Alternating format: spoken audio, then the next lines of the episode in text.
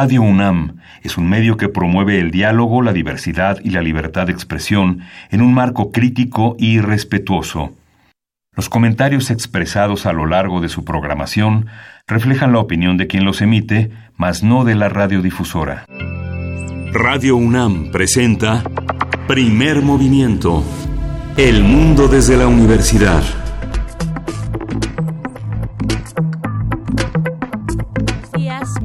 Bienvenidos, bienvenidas. Estamos iniciando primer movimiento en este lunes 13 de enero. Son las 7 con 4 minutos de la mañana y en unos momentos más, bueno, ya está por aquí el señor Miguel Ángel Quemán. Yo soy Berenice Camacho. Gracias por sintonizar la radio universitaria. Estamos en el 96.1 de FM. Aquí, pues en este lunes, en este lunes agradecemos mucho su sintonía y pues seguimos atentos, atentas al bloqueo de transportistas con el que amanecimos esta mañana en la carretera México-Pachuca en general, eh, pues se ha manifestado un todo un colapso del tránsito en la zona, no solamente de Indios Verdes, sino en general en la zona de la, eh, norte de la Ciudad de México. Así es que tomen sus precauciones si están atravesando por esas principales vialidades. Pues bueno, así, así amanece la Ciudad de México desde donde transmitimos y pues le doy también la bienvenida al señor Miguel Ángel Quemain. ¿Cómo estás? Pues bien, Berenice, víctima de los bloqueos, está durísimo. Está muy muy complicada la vialidad, eh, la manera de transportarnos pues en esta en esta ciudad, así es que tomen sus precauciones. Y bueno, para iniciar con los contenidos de esta mañana, ayer por la tarde, la tarde del domingo, surgió una nota interesante, eh, Miguel Ángel, audiencia. Ustedes recuerdan, por supuesto, la aún inexplicable renuncia o la falta de motivos de Eduardo Medina Mora como ministro de la Suprema Corte de Justicia de la Nación. Un hecho digamos inédito, salvo por un episodio de naturaleza muy distinta eh, que ocurrió en 1995 durante la presidencia de Ernesto Cedillo, en aquel momento por adecuaciones a la reforma del Poder Judicial, pero bueno, un hecho inédito que un ministro eh, pues renuncie a su puesto, a su cargo de 15 años, pero bueno, eh, recordamos que, esto, esto no ocurre salvo por razones graves y así lo establece el artículo 98 constitucional y bueno, el presidente tiene que acepta, digamos, la, la renuncia a partir de esas causas graves que en realidad nosotros pues nunca conocimos, los ciudadanos, y que Medina Mora pues en octubre de 2019 no dio a conocer, no hizo público, o al menos eh, eh, dentro de, esa que, de aquella carta de renuncia que circulaba en el espacio, en el entorno digital, pues no no aparecían descritas esas razones graves por las cuales pues renunciaba a su cargo, bien pues a petición de una, una, una, petición de información por parte de un ciudadano, Daniel Torres Checa, quien es abogado constitucional, el INAI, el Instituto Nacional de Transparencia, Acceso a la Información y Protección de Datos Personales, acaba de ordenar al Ejecutivo Federal que transparente, es decir, que dé a conocer las razones graves que justifican la renuncia de Medina Mora, eh, quienes recordemos pues solo había cumplido cuatro años de los quince que se estipulan para el cargo de ministro de, la Suprema Corte de Justicia de la Nación. Y pues bueno la pregunta es si vamos por fin o no a conocer esas razones de peso esas razones graves eh, pues es probable, no todo está dicho. Eh, la ley da una salida, digámoslo así, al Ejecutivo Federal, quien todavía puede impugnar ante un juez federal la, la resolución del INAI mediante un amparo y así el juez determinaría si el presidente, en caso de que se tome esa vía, ¿no? Hay que aclararlo, en caso de que el presidente eh, decidiera impugnar eh, ante un juez, pues ese juez determinaría si el Ejecutivo eh, Federal está obligado o no a hacer pública esa información. Así es que es interesante este nuevo capítulo del el caso Medina Mora.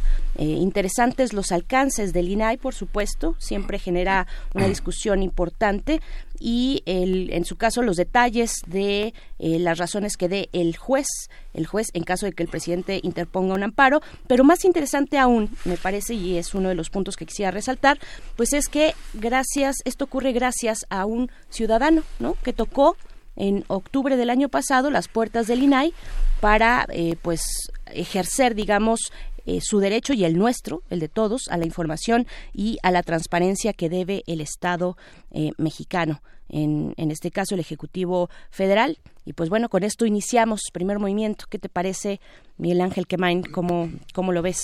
Pues sí, lo dijimos desde el principio de la renuncia, que era obligado tener una una claridad sobre el tema, sobre todo con el enriquecimiento enorme de Medina Mora, con las ventajas que le generaron sus puestos al frente del CISEN y al frente de tareas de seguridad pública que lo colocaron en un terreno de espionaje, ¿no?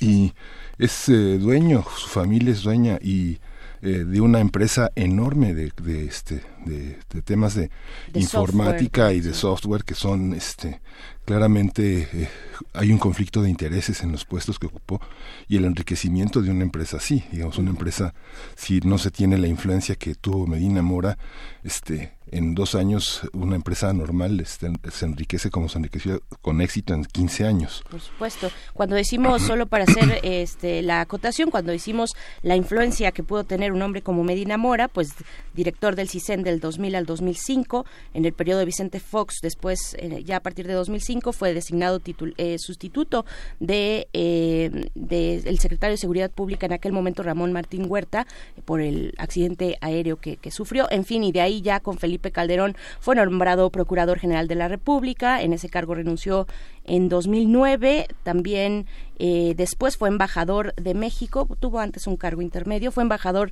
en 2015, em, de 2013 a 2015, embajador de México ante Estados Unidos, eh, y pues bueno, ya en 2015 es que fue ratificado como ministro de la Suprema Corte de Justicia de la Nación, pues eh, propuesto por el expresidente Enrique Peña Nieto. Sí, y bueno, ya abordaremos en, la semana el tema del asesinato y el suicidio, los homicidios y el suicidio de José Ángel Ramos, este niño de 11 años que en Torreón tuvo este tuvo este capítulo tan tan sintomático para la sociedad mexicana, hoy están divididos si los operativos mochila son eh, eficaces o si el tema de la el tema de la darle la espalda, como dijo López Obrador, a nuestros niños y a nuestros adolescentes es un tema capital. Yo creo que me parece que las autoridades de Coahuila actuaron eh, correctamente. Me parece que los protocolos se respetaron, a pesar de unos medios que estaban encima de Gerardo Márquez, el fiscal, el fiscal titular, y del gobernador que señaló que de una manera descriptiva, no, no categórica, que los videojuegos eh, tenían una presencia importante en la escena del crimen pero finalmente lo que queda en evidencia es que no sabemos demasiado si no nos acercamos a los, a los niños, no, no sabemos demasiado de ellos si no nos acercamos con, eh, con prontitud y con eficacia al, al, tema de que los, que los acongoja. Finalmente es un niño melancólico que después de las vacaciones regresó sin futuro a un reinicio que no era reinicio para él, sino eh, hoy era el día, el día final, el día, el punto final de una cuestión importante. Si se revisan las estadísticas de suicidio, los homicidas que se suicidan son generalmente adultos, son gente con mucha rabia que tiene un dilema moral que solamente lo involucra a él mismo, que no considera la vida de los demás y que asombra, asombra finalmente por esta característica, la rabia, los celos, el machismo, el sexismo, la homofobia son los, son los motivadores de estos crímenes con suicidios. La estadística es muy alta. En Estados Unidos eh, las, el tema de las armas es un tema que está detrás de los homicidios y los suicidios de masas. El 31% de los, de los crímenes están, están manifestados de ese, en ese calibre. Entonces, bueno, vale la pena que la pregunta continúe sobre quién da las armas, quién, quién permite que armas de ese calibraje estén en manos de un, de un puber, ¿no? No es un niño, es un puber, y de los y de los adolescentes. Así es, eh, todos ellos, tanto niños, niñas como adolescentes, pues eh, en toda esta discusión, en toda esta reflexión que tenemos que hacer como sociedad eh, de un tema tan tan tan cruento, tan tan terrible, toca también por parte de todos y específicamente de los medios de comunicación, pues dar protección a niños, niñas y adolescentes por esta cuestión de, eh, de, los derechos, de eh, el interés superior de la niñez. Es un adolescente, por supuesto, y, bueno, hay que manejar con esa precaución y esa cautela la, toda esta reflexión que es importante tengamos en los medios de comunicación. Y pues bueno, de esta manera iniciamos, iniciamos primer movimiento dando la bienvenida a quienes nos sintonizan a través de la radio Universidad allá en Chihuahua. Saludos, bienvenidos, bienvenidas. Estaremos con ustedes durante la siguiente hora en el 105.3, en el 106.9 y en el 105.7, agradeciendo siempre su sintonía. Y pues vamos a tener un inicio, un arranque de ciencia. Sí, eh, estrelleros, las estrellas que son una oportunidad de ver más allá de nosotros mismos, es una es una tarea del, del, Instituto de Astronomía de la UNAM. Vamos a conversar justamente con el doctor Diego López Cámara Ramírez, que es organizador de este, de este maravilloso tema que nos acerca a un horizonte en el que muchas personas que no tienen la libertad en su momento para estar cerca de la mirada estelar lo tienen gracias a esta, a esta tarea que hace la UNAM. Y Diego López Cámara es jefe del Departamento de Comunicación de la Ciencia del Instituto de Astronomía de la UNAM. Así es, el proyecto Estrelleros, muy interesante. Y después, como todos los lunes, tenemos nuestra sección La Música de las Américas en tus oídos, a cargo de Teo Hernández, quien es coordinador del catálogo de música de concierto de la Fonoteca Nacional. Y en esta ocasión seguimos con el hilo que se quedó pendiente, digamos, desde la semana pasada a 250 años del nacimiento de Beethoven. Bueno, pues lo retomamos y ahora hablaremos pues de su obra temprana, de su juventud y de sus primeras obras musicales. Y vamos a hablar en la nota nacional del INSABI sobre el tema que ha dividido a la opinión pública especializada en este tema, si las si es gratuito en el primer y el segundo nivel de atención, este, no solamente en esos niveles, sino en otros niveles después del segundo nivel de atención, si es necesario pagar, cómo se paga y en qué consiste esta, este elemento de gratuidad que ha dicho el presidente, hasta dónde llega. Vamos a comentarlo con el doctor López Cervantes, él es profesor del Departamento de Salud Pública de la Facultad de Medicina de la UNAM. Así es, vamos a tener una extensa conversación como amerita un caso como el del INSABI, esto eh, para nuestra nota nacional y después viene la poesía necesaria, todo listo, más que necesaria, siempre eh, pues iniciar de esta manera también con reflexiones desde la poesía, eh, el, el, día a día, al menos aquí en primer movimiento. Sí, y en la mesa del día vamos a tener Sócrates Café, vamos a conversar con Christopher Phillips, él es escritor, educador, consultor, conferencista, activista a favor de la democracia y especialista reconocido internacionalmente en el método socrático, que es el método de preguntar, de construir preguntas verdaderamente críticas, no necesariamente que tengan una respuesta. Él ha sido fundador de Democracy Café y es autor de los libros Sócrates Café, que se presenta hoy a las siete y media de la noche en el péndulo de la colonia Roma, y seis preguntas de Sócrates, Sócrates enamorado y filosofía de ser niños. Y antes de terminar la emisión, llega también nuestra sección de los lunes Biosfera en Equilibrio a cargo de Clementina Equigua, bióloga y doctora en ciencias de la Facultad de Ciencias de esta universidad. Y en esta ocasión, bueno, el tema, un tema importante que, que nos ha mantenido así con una gran preocupación durante todo el fin de año y el inicio de este. Eh, vamos a hablar sobre Australia, los incendios en Australia. Y pues bueno, ahí está eh, la propuesta radiofónica de esta mañana del lunes 13 de enero están invitados a participar en nuestras redes sociales con sus comentarios, son muy bienvenidos.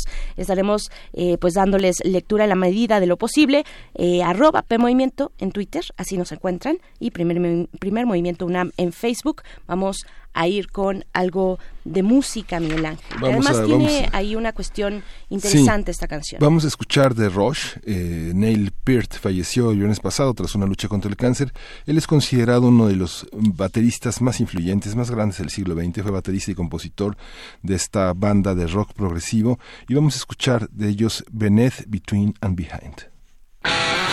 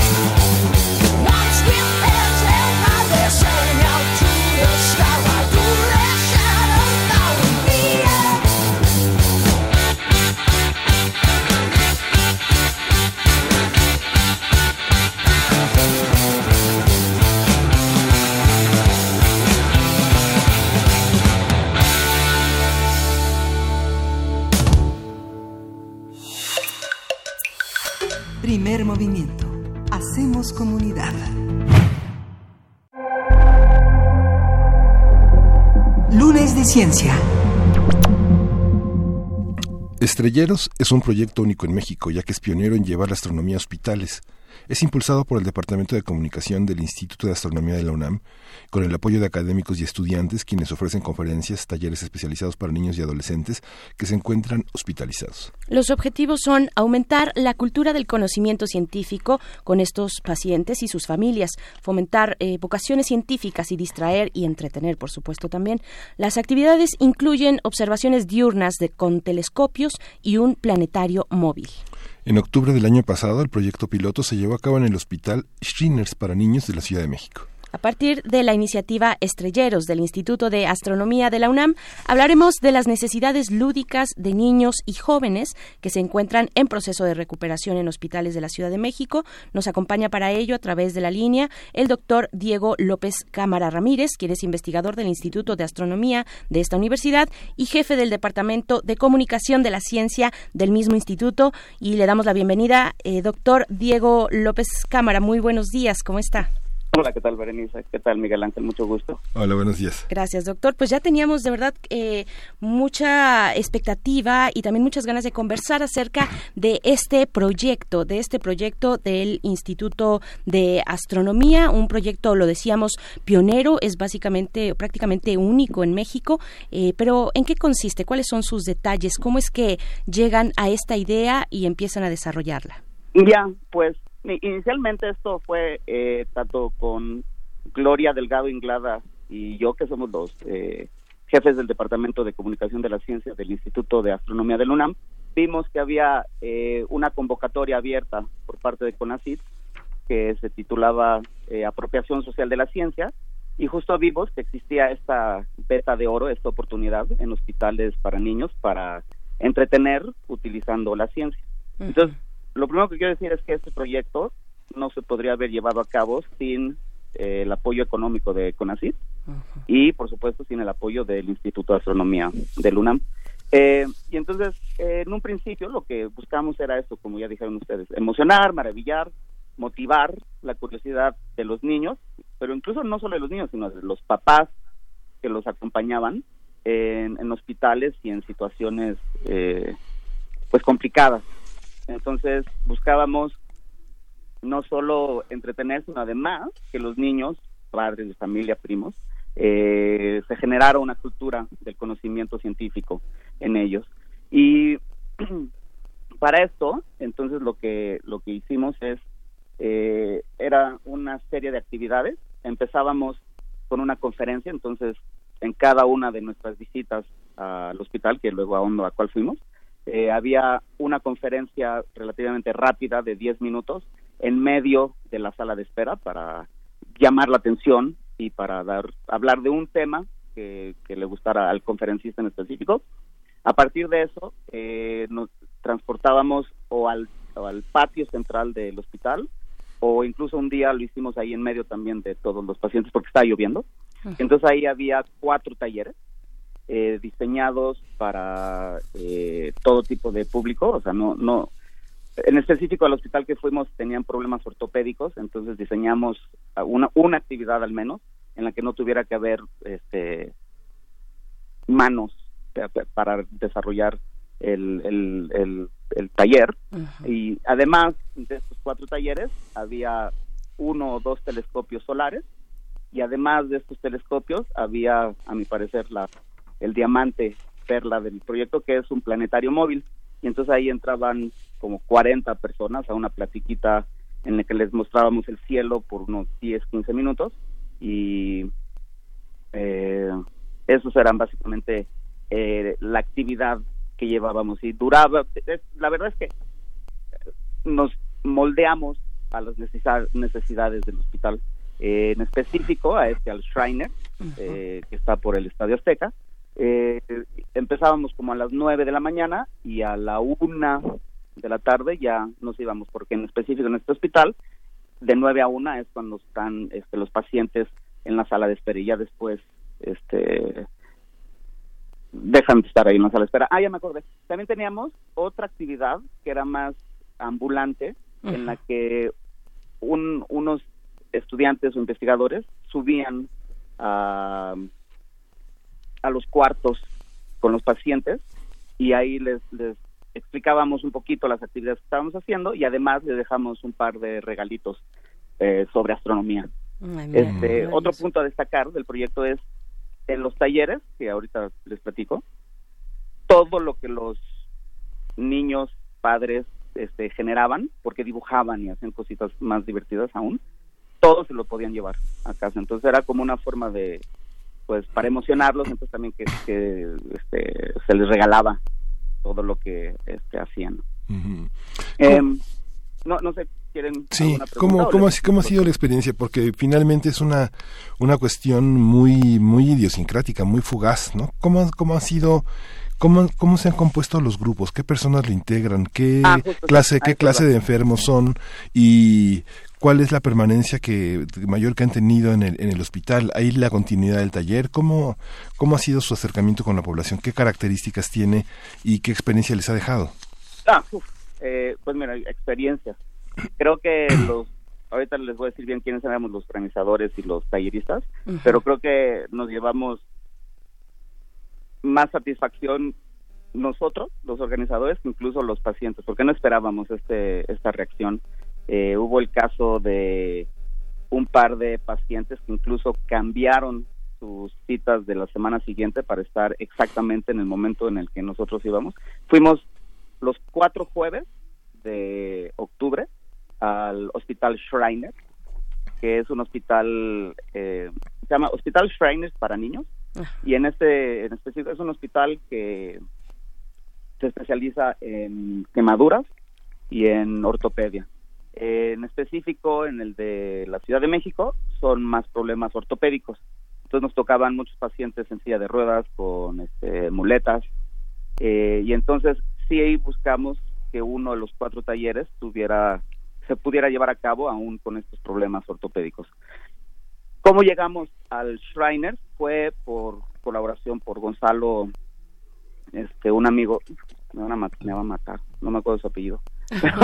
Pero, bueno, este, Gonzalo. Gonzalo este, nos puso en contacto con, con el Hospital Schreiner y la verdad es que el Hospital Schreiner nos abrió las puertas y nos dio prácticamente libertad para hacer absolutamente todo dentro de este rango temporal.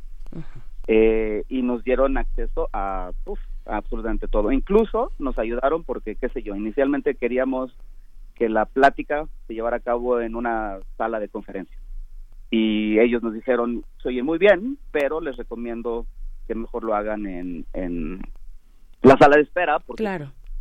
aún yendo al, o sea, no van a ir a la sala de conferencia porque están esperando su cita por supuesto, que también requiere, eh, doctor Diego López, eh, poner a prueba pues la creatividad, ¿no? Eh, trabajar con los elementos que se tienen a la mano y con las condiciones de los hospitales, de los pacientes, de los espacios en los que ustedes estarán pues desarrollando este proyecto de la mano con o, gracias al apoyo de CONACIT, ¿no? ¿qué, cuál es el reto, el reto creativo?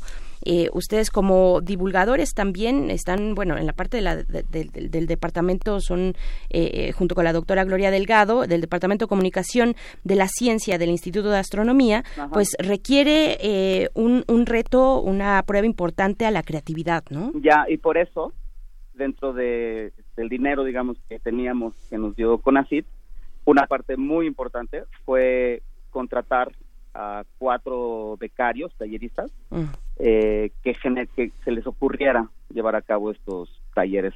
Y entonces ahí de verdad buscamos uno, casi casi que no fueran astrónomos, que fueran diseñadores gráficos eh, o pintores, artistas, que nos ayudaran a crear estos cuatro talleres. Por eso eh, contratamos a la QFB Cita Pacheco Colín, al diseñador gráfico Orlando García Macedo y a los artistas Miguel Escobar y Christopher Rangel, que son los cuatro jóvenes este, que están acabando la carrera eh, y que de verdad nos ayudaron a crear los cuatro talleres que, que creamos. Uno de los cuatro talleres era consistía en entender el, la forma y la, lo que había lo que hay en nuestra galaxia. Entonces tenían estampitas en las que pegaban dónde van las estrellas jóvenes, dónde van las estrellas viejitas, dónde va el hoyo negro supermasivo que ya se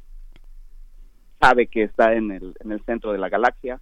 En otro era eh, pintar el sistema solar, que incluso digo, yo, yo creía que este no iba a ser tan entretenido y resultó ser el que más le gustó a, los pacientes, que era eh, mientras estaban dibujando, tenemos a varios estudiantes de posgrado explicándoles eh, la forma del sistema solar, de que estaba compuesto, y aquí les daba eh, oportunidad a los niños a estar dibujando, mientras tanto planetas eh, o el sistema solar o y esas esas cosas quedaron de verdad hermosas.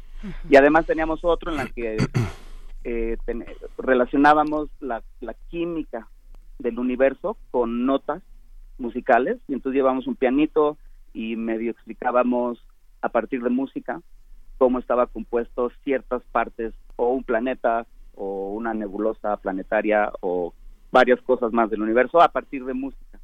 Y también había otro que llevábamos un, una nave espacial de como metro y medio y con eso jugábamos y con la imaginación les hacíamos como si fueran los astronautas que están este al borde del, del último descubrimiento y entonces los hacíamos este correr o moverse en la silla de ruedas y, era como este salió algún algún peligro entonces tenían que estar ahí atentos a lo que iban a hacer y cómo con el sistema no sé con las pocas herramientas que podían llevar cómo iban a estar ahí este ingeniándoselas para para salir adelante. y eh, perdón, ¿sabes qué se me olvidó? Decir los nombres también de los organizadores. Entonces, no, solo no solo fuimos Gloria y yo. Ajá gracias de verdad al cielo, se nos unieron cuatro técnicos académicos del Instituto de Astronomía del UNAM, que fue tanto Ana, bueno, Carolina Keyman, Jorge Fuentes, Alejandro Fara y Jaime Ruiz. Y con Caro, Jorge, Alejandro y Jaime, este, llevábamos, o bueno, llevamos estas cuatro visitas este, adelante. Entonces, sin, sin ellos cuatro, Gloria y yo nomás no hubiéramos podido.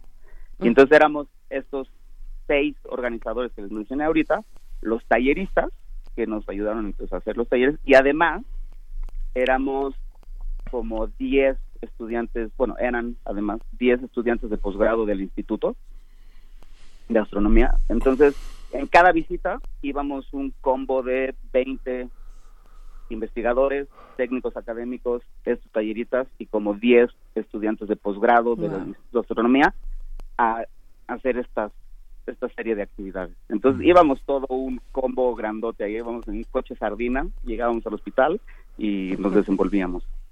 un cohete de estrelleros. fíjate, que hay una hay un tema con la con dónde empiezan las cosas y dónde y hasta dónde llegan, ¿no? Sabemos en las humanidades y en la ciencia el origen de las ideas y sabemos más o menos cómo se han diseminado a lo largo de la historia, pero con los programas culturales pareciera que las instituciones cumplen un programa, hacen su actividad y después se retiran. ¿Cómo, cómo piensan eh, llega hasta dónde hasta dónde llega una actividad como esta digamos los, los muchos de los enfermos que ustedes por lo que escucho eh, continúan con su vida eh, con su vida con su vida normal digamos con su vida de, personas sanas después hasta dónde piensan seguir piensan documentar esta parte hasta pues. dónde llega la hasta dónde llega esta impronta hasta dónde llega esta seducción por la astronomía Exacto. entonces primero de la documentación eh, les recomiendo tenemos una página de internet eh, que quedó de verdad requete bonita y se llama estrelleros.org mm. entonces los invito a, a todos los radioescuchas a que se metan a nuestra página y ahí dice de hecho más información de la que yo di. Entonces, documentado está y de hecho hay dos video, videos, uno en específico que en 10 minutos hasta enseña fotos, video, este es el resumen y, y, y, la documentación de cómo fueron de hecho tres de las cuatro visitas en las que estuvimos en el Hospital Shriners. Esto durante, el, durante el mes de octubre, hay que decir que fue durante el mes de octubre del año pasado, es porque ya me 2019, ya estoy aquí, ya ingresé a este sitio estrelleros.org eh, y también tiene tiene un sitio un sitio de visitas, de visitas eh, que, que, se pueden ahí programar para el futuro. ¿Qué es qué es lo que están pensando? ¿qué, es lo que sigue? Entonces todavía, es que no quiero, no quiero decir mentiras, esto sigue, eh, está un poco en pausa, porque ahora lo que tenemos que hacer es hacer un recuento de las experiencias, de ver qué funcionó, qué no funcionó, eh, para poder, o sea, claro, queremos queremos seguir llevando esto a cabo. Sí. Eh, los problemas, por supuesto, uno es el dinero. Entonces tenemos que ver cuándo se abre de nuevo una de dos, o esta convocatoria de nuevo por parte de CONACYT para que podamos financiar no solo una visita más, sino tal vez muchas más, eh, o incluso nuevas convocatorias por parte de la Ciudad de México o algo así. Y por suerte tenemos en el Departamento de Divulgación de la Ciencia, bueno, del, del, instituto, una nueva miembra, Anaí Caldú, que nos va a ayudar específicamente a buscar dinero en, no solo en CONACYT, sino en cualquier convocatoria. Entonces eso es por un lado, nosotros buscar dinero. Por otro lado es ver, eh, poder ofrecer tal vez algún otro combo de actividades. Si otro hospital no tiene un patio, entonces tal vez no cabe el planetario o tal vez este, no pueda haber los telescopios solares, pues les llevamos una más los talleres, ¿no? Entonces como que queremos eh, abrir la posibilidad a más este, combinaciones de lo que tenemos. Y la otra es si hubiera algún hospital que ellos tuvieran el dinero, entonces también nosotros ver como qué tanto dinero necesitamos, en donde se nos va el gasto es en, en, las, en el material para los pacientes, porque el resto, toda la mano de obra, lo hacemos este, gratis, pues. Entonces todavía nos falta ver qué, qué, qué costo tiene en específico cada taller eh, qué costo tiene rentar eh, los telescopios solares, eh, como ver bien el recuento de, los daños, más allá de todas las... O de los beneficios. exacto, para poder ofrecer algo si alguien tiene dinero o nosotros entonces saber específicamente cuánto dinero buscar para replicar esto en el 2020. ¿Qué ha significado esto también pues para el Instituto de, Astronomía de la UNAM que siempre nos tiene pues muy pendientes, nos abre la puerta literalmente a otros a otros universos, nos maravilla con sus actividades, ¿no? Los, investigadores tuvieron una reacción increíble porque los conferencistas iniciales que daban esta plática de 10 minutitos fueron todos investigadores de, del Instituto de Astronomía fue la renombrada Julieta Fierro, ah. además Gloria Delgado de una plática, fue el recién contratado Joel Sánchez y estaba también Jorge Fuentes. Entonces, o sea, y varios investigadores ya nos han dicho que si hacemos otra eh, serie de estrelleros en hospitales, ellos nos ayudarían con, con las pláticas iniciales. Ellos se suman. sí, entonces de verdad ha sido una reacción ultra satisfactoria por parte de los pacientes.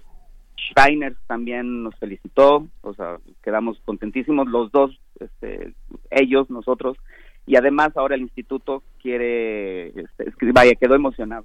Entonces, de esta idea que se le ocurrió a, Gloria hace como un año y que yo dije, venga, vamos, ha sido una satisfacción tremenda.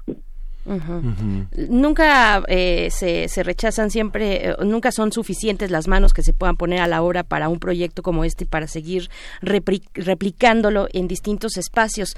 Ustedes tienen la posibilidad tal vez de que eh, alumnos, alumnos de posgrado, aquellos que nos escuchan, que tengan estos conocimientos universitarios sobre el universo, pues se quieran sumar. ¿Hay alguna manera de, de poder apoyar?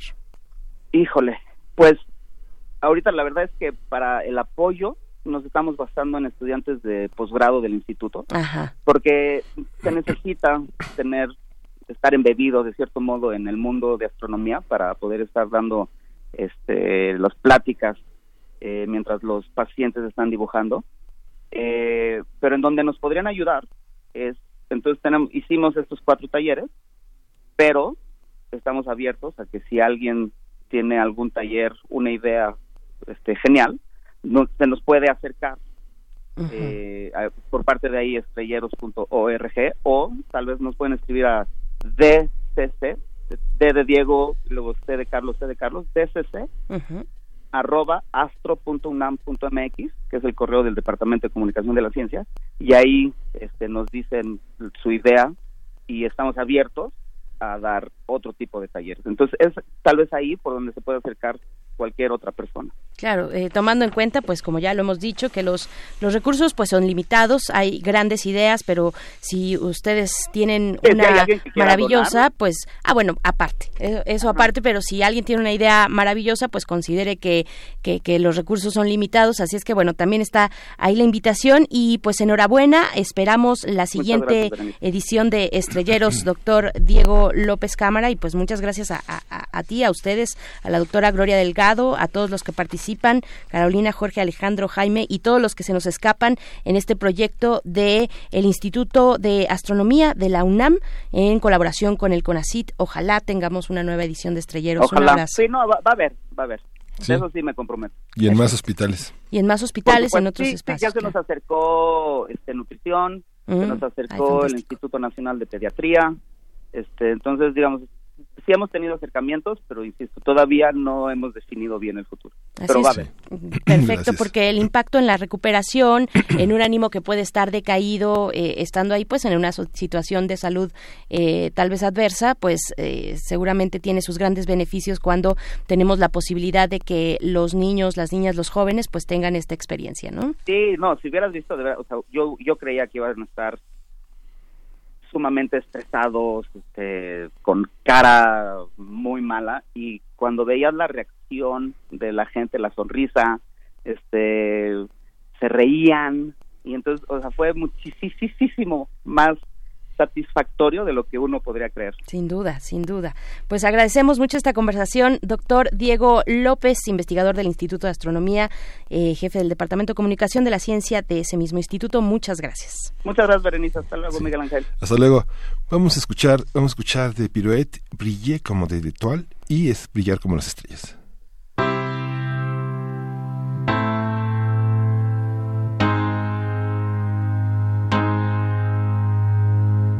Quand la lumière s'est éteinte, j'ai senti ton étreinte. Pour moi c'était entendu. Tu n'étais pas à l'aise non plus. Le spectacle venait de commencer. On allait pouvoir s'éclipser. Aller chiller près du buffet. Que l'alcool nous fasse plus d'effet. Au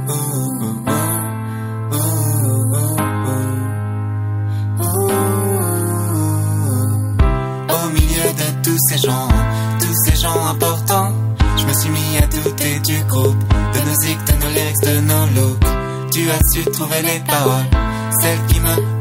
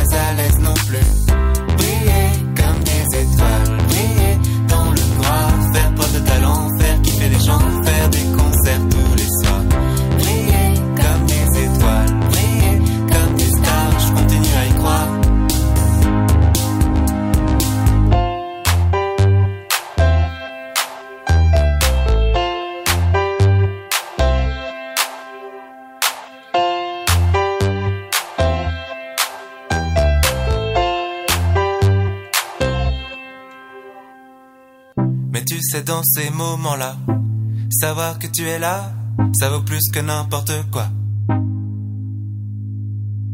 Poser pour la caméra, ça m'intéresse pas si c'est sans toi.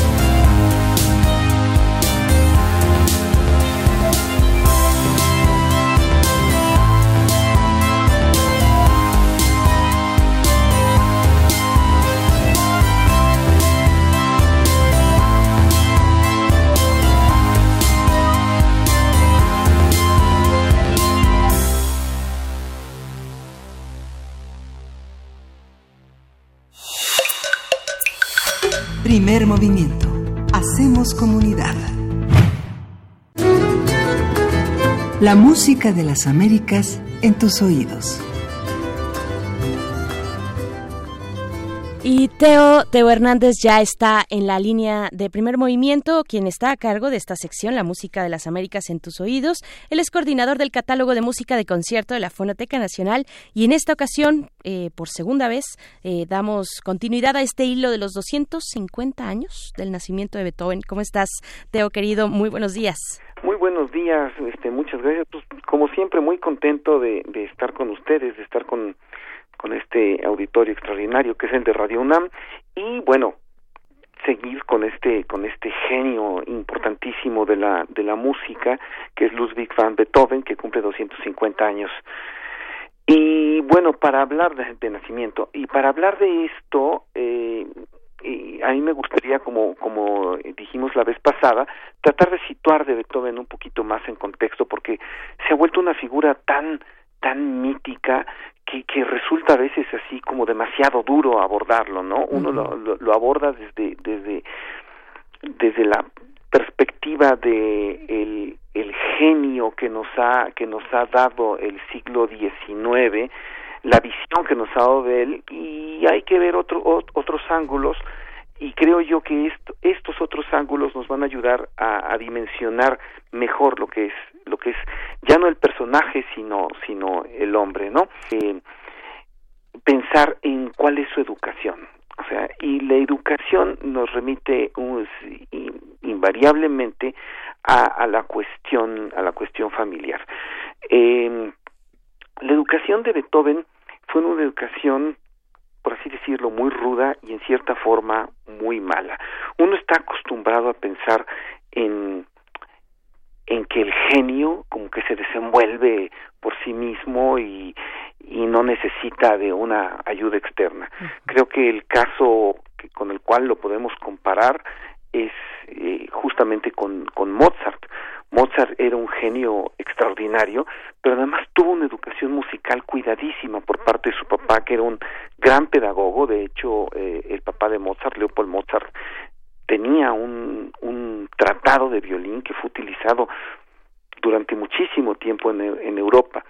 Y entonces vamos a contrastar estos dos. Son dos genios, dos personas con, con muchísimo talento, por un lado Mozart y por el otro lado Beethoven, y que Mozart tiene absolutamente todo para desarrollarse desde el punto de vista de las herramientas técnicas musicales, y es un niño que a los 12, 16 años está haciendo obras prácticamente perfectas, ¿no? En, en todos sentidos. Y por el otro lado vemos a Beethoven, que también es un genio tremendo, pero que tiene un, un padre alcohólico con unas pretensiones eh, musicales que tienen que ver con lo con lo económico y quizá ahí con algunas cuestiones eh, que también tenían que ver con inseguridades que es un es un músico muy mediocre que además tiene la carga de el papá el abuelo de Beethoven fue un fue un una persona bastante reconocida fue un, un Kapellmeister importante. Entonces, le da una pésima educación a Beethoven. Se cuenta incluso los, los Fischer, que eran unos, unos vecinos de Beethoven a los cuales se les entrevistó este, después de la muerte de Beethoven, que contaban que, por ejemplo, llegaba el amigo del, un amigo del papá, un amigo de copas, Tobias Pfeiffer, que era un cantante también bastante malo, lo levantaban al niño, al niño Beethoven, lo levantaban este cuando regresaban de, de, las borracheras y a esa hora lo ponían a trabajar y a tocar el piano. Pero también estamos hablando de, de alguien que seguramente no tenía estas herramientas técnicas y, y simplemente estaban contando con el con el genio del, del niño. Entonces el resultado fue que Beethoven no era una persona educada, nunca fue una persona educada. De hecho, tenía mala ortografía y era una de las cosas que se le se le criticaba, tenía unos modales muy poco refinados y él a veces tenía ciertas pretensiones de nobleza, pero pues todo el mundo se daba cuenta de que era una persona que, que no sabía comer, que no sabía tomar los cubiertos, que no sabía hablar bien y que no sabía comportarse. Era una persona muy, muy tosca, más allá de eh, digamos, el propio carácter que pudo haber tenido. Sin embargo, tuvo la suerte de después eh, de estar en contacto durante un tiempo con el que fuera organista de la corte, Gilles von den Eden, que le eh, enseñó algunas algunas cosas de órgano y después tuvo y aquí viene lo, lo una de las maravillas en la, en la vida de Beethoven tuvo un maestro que eh, se llamaba Christian Gottlob Neffe. Em, eh, como muchos de los músicos contemporáneos, no se le recuerda. Sin embargo, voy a decir quiénes fueron los maestros de Nefe para que veamos cómo se remonta una, una, una enseñanza que ya fue, en ese sentido, ya fue muy buena y de, y de la cual Beethoven pudo asirse, por lo menos para tocar el piano, ¿no? entonces, eh, Nefe fue a su vez alumno de Adam Hiller, que a su vez fue alumno de August Omilius, que a su vez fue alumno de Johann Sebastian Bach. Entonces aquí sí ya podemos ver una línea directa que existe entre uno de los grandes músicos en la historia, quizá el más grande de todos los músicos de la historia, y aquí, bueno, podemos entrar a discusión, pero para mí Bach es así un, un, un punto máximo, que va hasta Beethoven, que ya retoma estas enseñanzas y ya empieza a tener herramientas técnicas como para poder por lo menos tocar el piano. Eh, Beethoven, sus grandes obras empiezan después de que tiene veintitantos años, o sea, tiene que remontar unas herencias que poco a poco va a ir subsanando con eh, algunos maestros como Nefe, después tiene como, como maestro a Haydn o, y Albert Berger, y entonces ya empieza a mezclar su, digamos, su voz, su carácter personal con estas herramientas técnicas. Y para, y para ejemplo, parece que podemos oír esta, esta, esta cancioncita, que es una canción, y digo cancioncita no, en el, no, no peyorativamente, sino porque es una canción pequeña, muy bonita, eh, no se sabe bien de, de, de cuándo es. Eh, eh, la mayor parte de los estudiosos la calculan alrededor del año de 1787, con un texto anónimo que habla sobre la muerte de un de un de un perrito. Hay muchas especulaciones acerca de de qué realmente nos está diciendo la canción eh, se liga con algunas con algunas pérdidas que el mismo Beethoven pudo haber tenido en su vida como una hermana como la madre.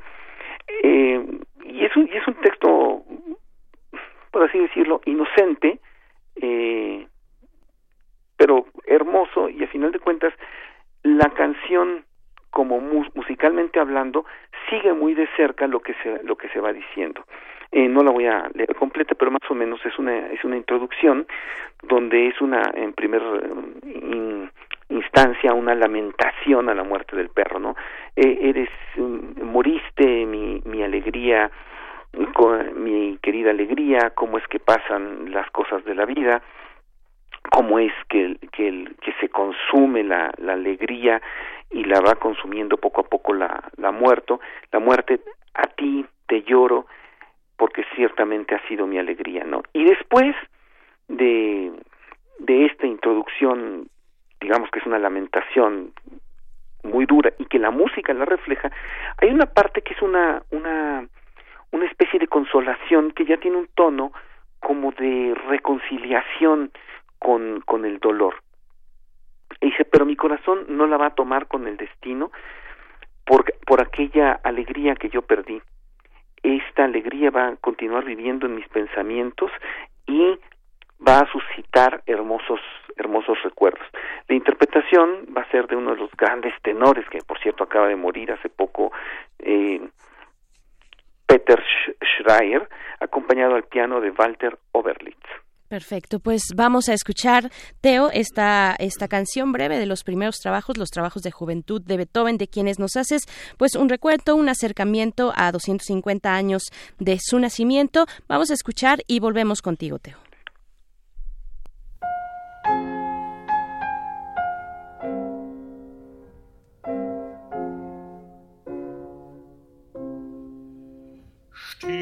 Immerhin, es.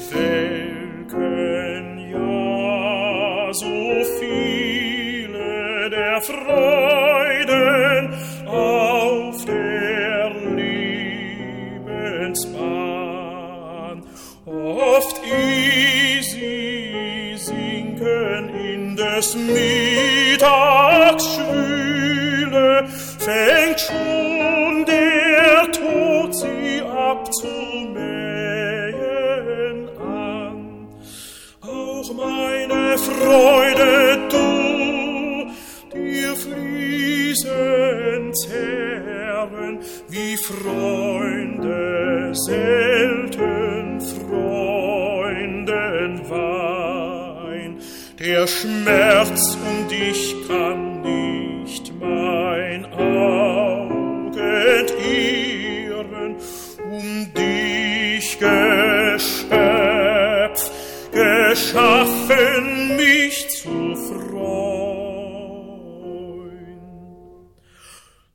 soll dein Tod mich nicht zu sehr betrüben, du warst ja stets des Lachens Freund, geliehen ist uns alles, was wir lieben, kein Erdenglück bleibt lange unbeweint, mein Herz soll nicht mit dem Verhängnis zanken, um eine Lust, die es verlor, du liebe fort und gaukle im Gedanken mir fröhliche Erinnerungen vor. Liebe fort und gaukle im Gedanken mir fröhliche Erinnerungen vor. Y estamos de vuelta contigo, Teo Hernández, después de escuchar esta, esta cancioncita, le dices, y efectivamente. Una canción preciosa, ¿no? Elegía a la muerte de un perrito. Y es este, eh, dice, es un, en alemán es un poodle, que es no es otra cosa que lo que en español se conocería como un caniche, ¿no? Todas estas, esta, esta como, no sé cómo decirlo, como raza de perro que pues, que vienen los fresh poodle o, o, o este tipo, este tipo de perro, ¿no? Sí. Que además son inteligentísimos. Eh, bueno, en lo que yo nada más concluiría rápidamente es eh, por un lado vimos a Beethoven el, el hombre en la primera en la primera parte el Beethoven el, el, hombre enfermo no más allá de la sordera. En esta otra vimos una, un hombre con una educación defectuosa.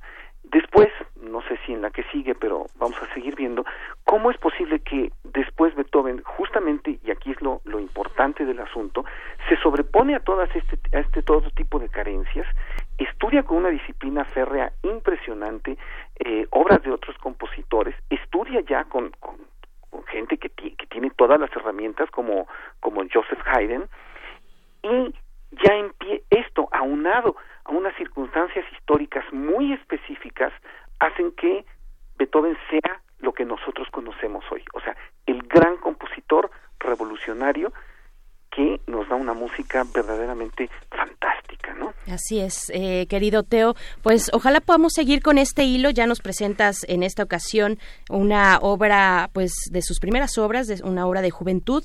Eh, sería bueno también tener una de una mediana edad, digamos, un de medio camino y una obra, eh, pues, final, ¿no? Que entroniza finalmente a este a este personaje, a este gran músico que vivió, pues, con todas estas cuestiones y remontó las carencias como dices, la fortuna de tener la, la posibilidad de instruirse con grandes figuras des, destacadas de la música, ¿no?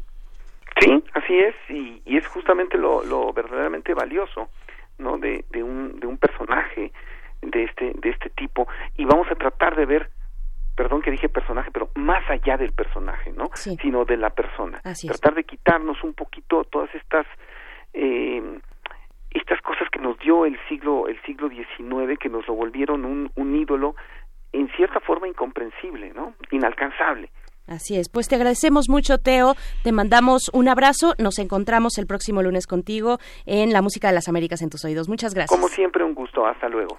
Hasta pronto. Pues nos despedimos así también de Chihuahua. Nos encontramos con ustedes el día de mañana. Seguimos en el 96.1 de FM y volvemos después del corte. Ya son las 8 con un minuto.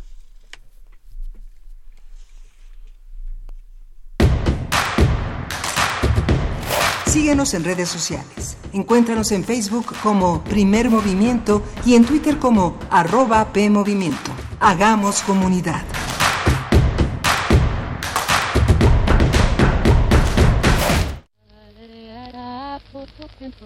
El cine es la más veloz de las artes. A poco más de un siglo de vida, ha tenido que inventarse, reinventarse y también destruirse Cineclub Radiocinema de Radio UNAM te invita a conocer las polaridades del lenguaje cinematográfico en el ciclo Punk Cinema, ruido y ruptura en el cine norteamericano. Glenn o Glenda, de Ed Good. Shadows de John Cassavetes. Scorpio Rising de Kenneth Enger. Vinyl de Andy Warhol. Y Eraserhead de David Lynch todos los miércoles del 29 de enero al 26 de febrero a las 18 horas en la sala Julián Carrillo de Radio UNAM. Adolfo Prieto 133 en la Colonia del Valle, cerca del Metrobús Amores. Entrada libre. Radio UNAM. Experiencia sonora. Mi INE está hecho de la certeza que las y los ciudadanos le damos a las elecciones. Mi INE está hecho de transparencia. La participación voluntaria de quienes vigilamos los procesos electorales nos da confianza a todas y todos. Si quieres hacer algo grande por la democracia, presenta tu solicitud para ser observador u observadora electoral en las oficinas del INE de tu localidad y participa en las elecciones de Coahuila e Hidalgo. Infórmate en INE.mx. Porque mi país me importa, seré observadora electoral en las elecciones de este 7 de junio. Contamos todas, contamos todos. INE. Es normal reírte de la nada. Es normal sentirte sin energía. Es normal querer jugar todo el día. Es normal sentirte triste sin razón. Es normal enojarte con tus amigos o con tus papás. Pero también es normal sentirte feliz, jugar con quien tú prefieras y a lo que a ti te gusta. Disfrutar de videojuegos, pero también de tu imaginación. Es normal ser tú, único. Así que escúchate, siente quién eres y disfrútalo. No necesitas nada más. Nada. Juntos por la paz.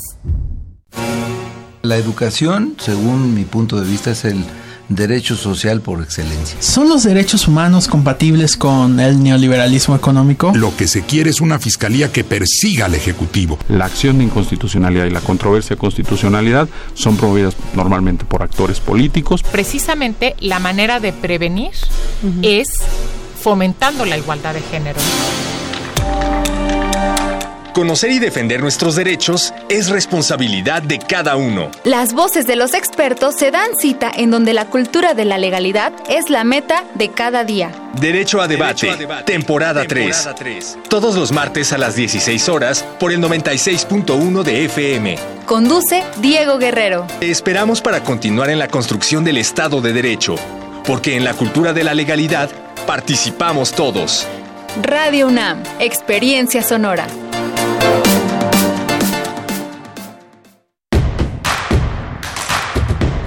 Queremos escucharte.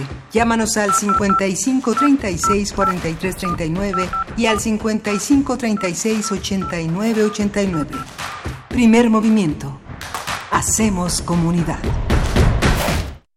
Hola, buenos días. Estamos de vuelta en primer movimiento. Gracias por seguir en sintonía. Venimos del corte de la hora y damos la bienvenida pues a todos los que permanecen y los que se reúnen a partir de este momento cuando son las ocho con cinco minutos de la mañana de este lunes 13 de enero. Pues ya, ya eh, va casi alcanzando la mitad eh, este mes inicial del año 2020 y pues se siente, se siente ya el ritmo de trabajo, ya todos regresamos o muchos a nuestras actividades. Y pues en una ciudad, Ciudad de México, desde donde transmitimos totalmente en vivo, una, una ciudad pues eh, complicadísima con, con, el tránsito por esta eh, pues esta manifestación de transportistas que eh, se dio cita desde muy temprano hacia el norte de la Ciudad de México, algunos con destino a el centro de la ciudad, hacia el Zócalo capitalino, pues para plantear demandas al Ejecutivo Federal, al presidente de la República. Y pues seguimos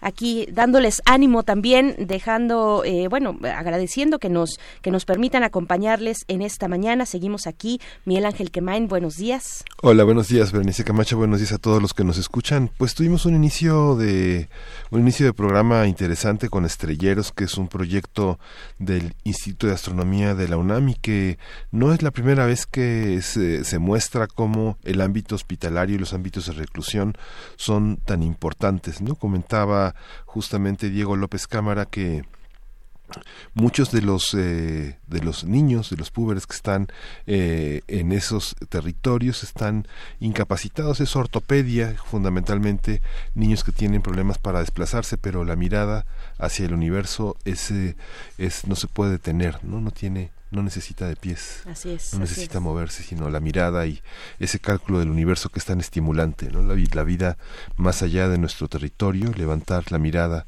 y ver el cielo es algo importante, respirar y este aspirar menos más que respirar es lo fundamental, ¿no?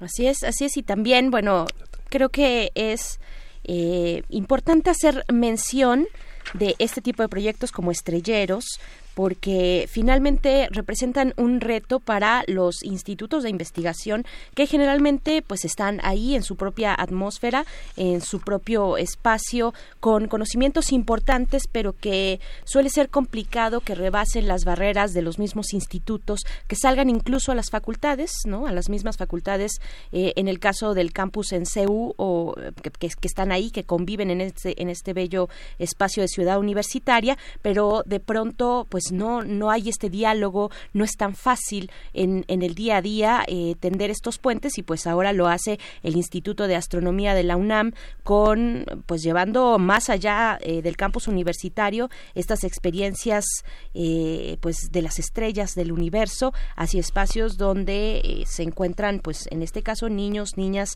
adolescentes que están ya sea hospitalizados o que están a la espera de consulta, pues bueno, es un experimento interesante que se realiza por parte de este instituto con ayuda del CONACIT. Ojalá tengamos la oportunidad de saber de nuevas versiones de este proyecto de estrelleros. Y pues bueno, para esta hora, esta hora vamos a estar eh, comentando un tema importante, también en temas de salud, pero con un giro completamente diferente, eh, el que significa el INSABI, este Instituto Nacional de Salud para el Bienestar, que se ha puesto en marcha ya a partir del primero de enero de este año. Vamos a comentarlo en unos momentos más con el doctor Malaquías López Cervantes, quien es profesor del Departamento de Salud Pública de la Facultad de Medicina de la UNAM. Y pues bueno, vayan eh, haciendo sus comentarios. Yo creo que todos tenemos algo que decir cuando se trata de un tema de salud pública, cuando se trata de revisar el modelo de eh, acceso que hemos tenido,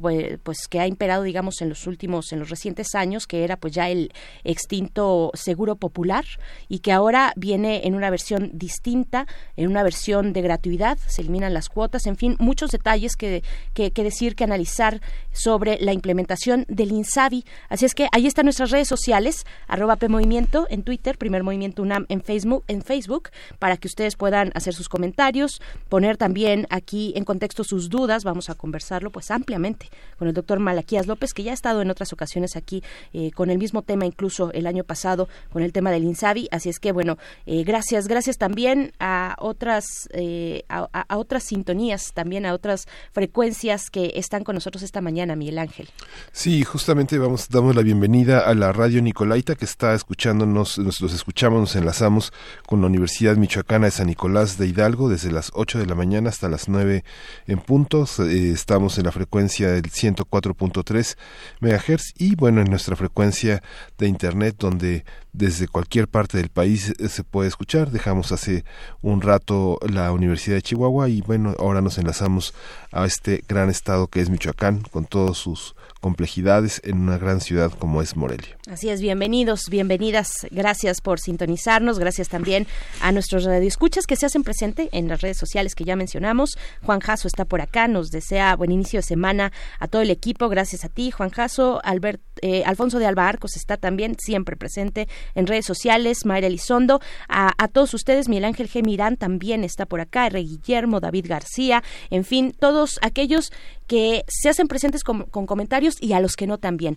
a los que están ahí eh, pues a la escucha, a la escucha atenta o también a la escucha intermitente de, de una mañana de lunes en las que, bueno, las actividades ya están, eh, como lo dijimos, al 100% ya iniciando. Pues bueno, vamos con música vamos para a escuchar, iniciar esta hora. Vamos a escuchar de Dona Onete, Acción y Reacción.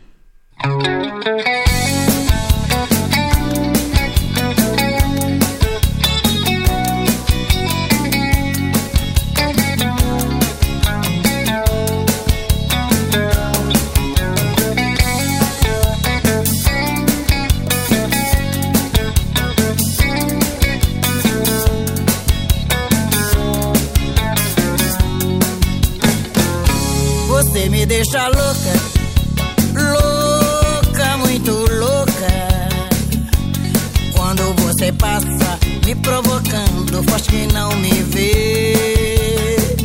Tu é doido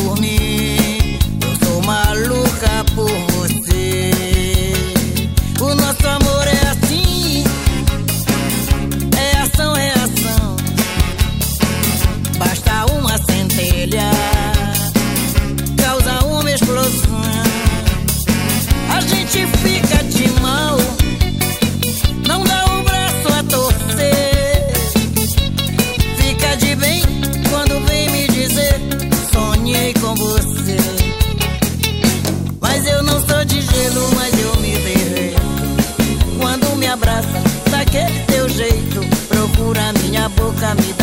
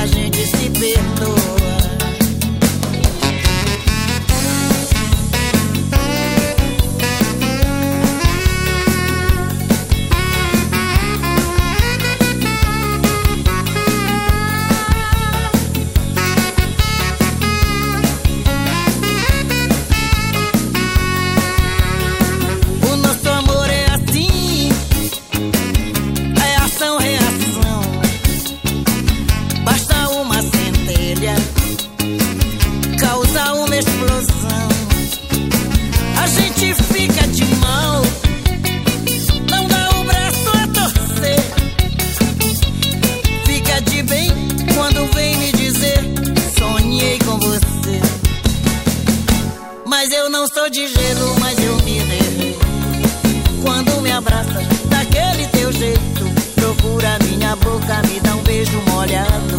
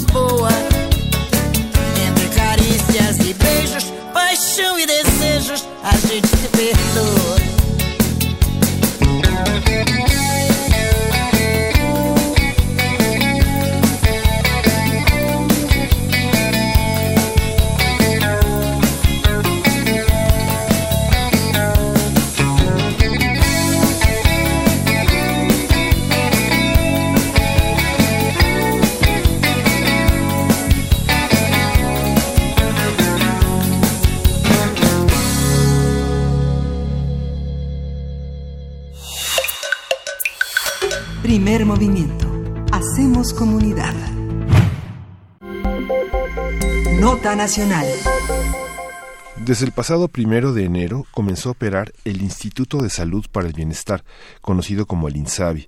Se creó por el gobierno del presidente Andrés Manuel López Obrador para sustituir el seguro popular aplicado durante los gobiernos de Vicente Fox, Felipe Calderón y Enrique Peña Nieto. En un comunicado, el INSABI aseguró que para ser atendidos, los beneficiarios no necesitarán afiliarse ni pagar cuotas y únicamente deberán presentar su credencial del INE o su clave única de registro de población, su CURP, o también su acta de nacimiento. Sin embargo, desde principios de año ha surgido la confusión ante el cobro de cuotas en algunos hospitales. Por ello, la Secretaría de Salud informó en un comunicado que los servicios médicos que brinde el INSABI serán gratuitos únicamente en el primer y segundo nivel de atención. Dependencia aclaró que los institutos nacionales de salud y hospitales federales cobrarán una cuota de recuperación, ya que brindan atención de tercer nivel o de muy alta especialidad. Sobre este asunto, el presidente López Obrador reconoció que el cobro de cuotas en dichos hospitales impide que el servicio sea gratuito. Dijo que ese problema deberá resolverse y llegar a un acuerdo. El mandatario también negó un desabasto de medicamentos y llamó a la población y a los medios de comunicación a denunciar abusos o irregularidades. Bien, pues ante la puesta en marcha del INSABI en sustitución del Seguro Popular, hablaremos sobre las implicaciones de su implementación en el sector salud, de las necesidades de la población y de los impactos del nuevo modelo en el personal de salud y usuarios así como en los retos que persisten en la distribución de medicamentos. Y bueno, para ello está con nosotros, nos acompaña una vez más y le damos la bienvenida al doctor Malaquías López Cervantes, quien es profesor del Departamento de Salud Pública de la Facultad de Medicina de la UNAM. Bienvenido, doctor Malaquías López. Muy buenos días. Muy buenos días, Berenice. Buenos días, Miguel Ángel. Pues a la orden, como siempre, para platicar Fíjese, doctor, que... con la audiencia de Radio UNAM. Gracias, doctor. Fíjese que, bueno, nos gustaría, porque es una nota larga, en este caso vamos a dedicar un, un, tiempo especial a, hablar de esto. ¿En qué consisten los niveles de atención? Cuando uno dice primer y segundo nivel, ¿a qué, tipo de medicina y hay tercero, cuarto, décimo nivel? ¿Cuáles son los niveles que hay que entender para, para quien no está familiarizada con la administración de la medicina pública? Bueno, muy bien, muy muy buena pregunta de Marco. Miren, eh, este concepto, en mi opinión, surge de un documento que se elaboró y se publicó en Inglaterra hace 100 años. Eh, en ese documento se mencionan un nivel inicial de contacto médico que corresponde al médico general, que básicamente estamos hablando del consultorio que cuando uno tiene cualquier molestia, pues lo que hace es buscar un médico y ya ese médico habrá de calificar la molestia que uno tiene, si es algo transitorio o es algo que se puede manejar en la consulta general, pues ahí se queda y eso es lo que hemos denominado el primer nivel. En el mismo documento se recomienda la existencia de hospitales, de hospitales generales.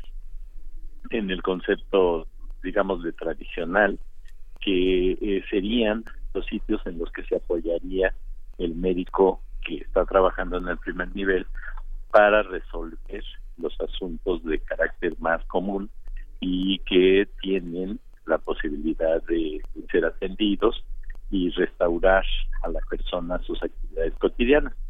Más que nada, pienso yo que debería uno de, imaginarse el caso de un nacimiento, un parto aunque en muchos lugares el parto tiene lugar eh, a nivel domiciliario. Durante mucho tiempo la profesión médica fue poniendo de moda la necesidad de que fuese un médico y fuese en un ámbito hospitalario que no atendiera un parto. Pero si le seguimos un poco más allá, mm. Hay ciertos procedimientos que sí son claramente médicos que requieren un ambiente especial, como alguien que le quitan un apéndice o como una cesárea eh, y algunos otros procedimientos para los cuales se requiere tener al, eh, a la persona eh, internada en una cama mientras se van a llevar a cabo algunos procedimientos que durarán típicamente pocos días y después de eso la persona será devuelta a su domicilio y a seguir siendo manejada en forma ambulatoria por su médico general. Y luego también se recomienda la importancia de tener otros hospitales más complejos donde se concentren especialidades diversas y se tenga la tecnología que pudiéramos llamar más sofisticada para atender cosas especiales. Por ejemplo, eh, una persona tiene un infarto y se le quiere colocar una, una malla eh, para abrir el vaso arterial eh, cerrado, lo que llamamos un stent, como le pusieron al presidente López Obrador, y eso se hace en condiciones de más recursos, de mayor eh, complejidad, donde las personas pueden eh, recibir estos estos cuidados teniendo la garantía de que se puede echar mano de otros recursos en caso de que fuese necesario. Por ejemplo, una persona que eh, no lo requiere al principio, pero tiene algún problema transitorio, como una hemorragia, se le puede meter inmediatamente a un quirófano y tener un procedimiento eh, quirúrgico que no hubiese estado previsto. Eso es lo que se llama tercer nivel.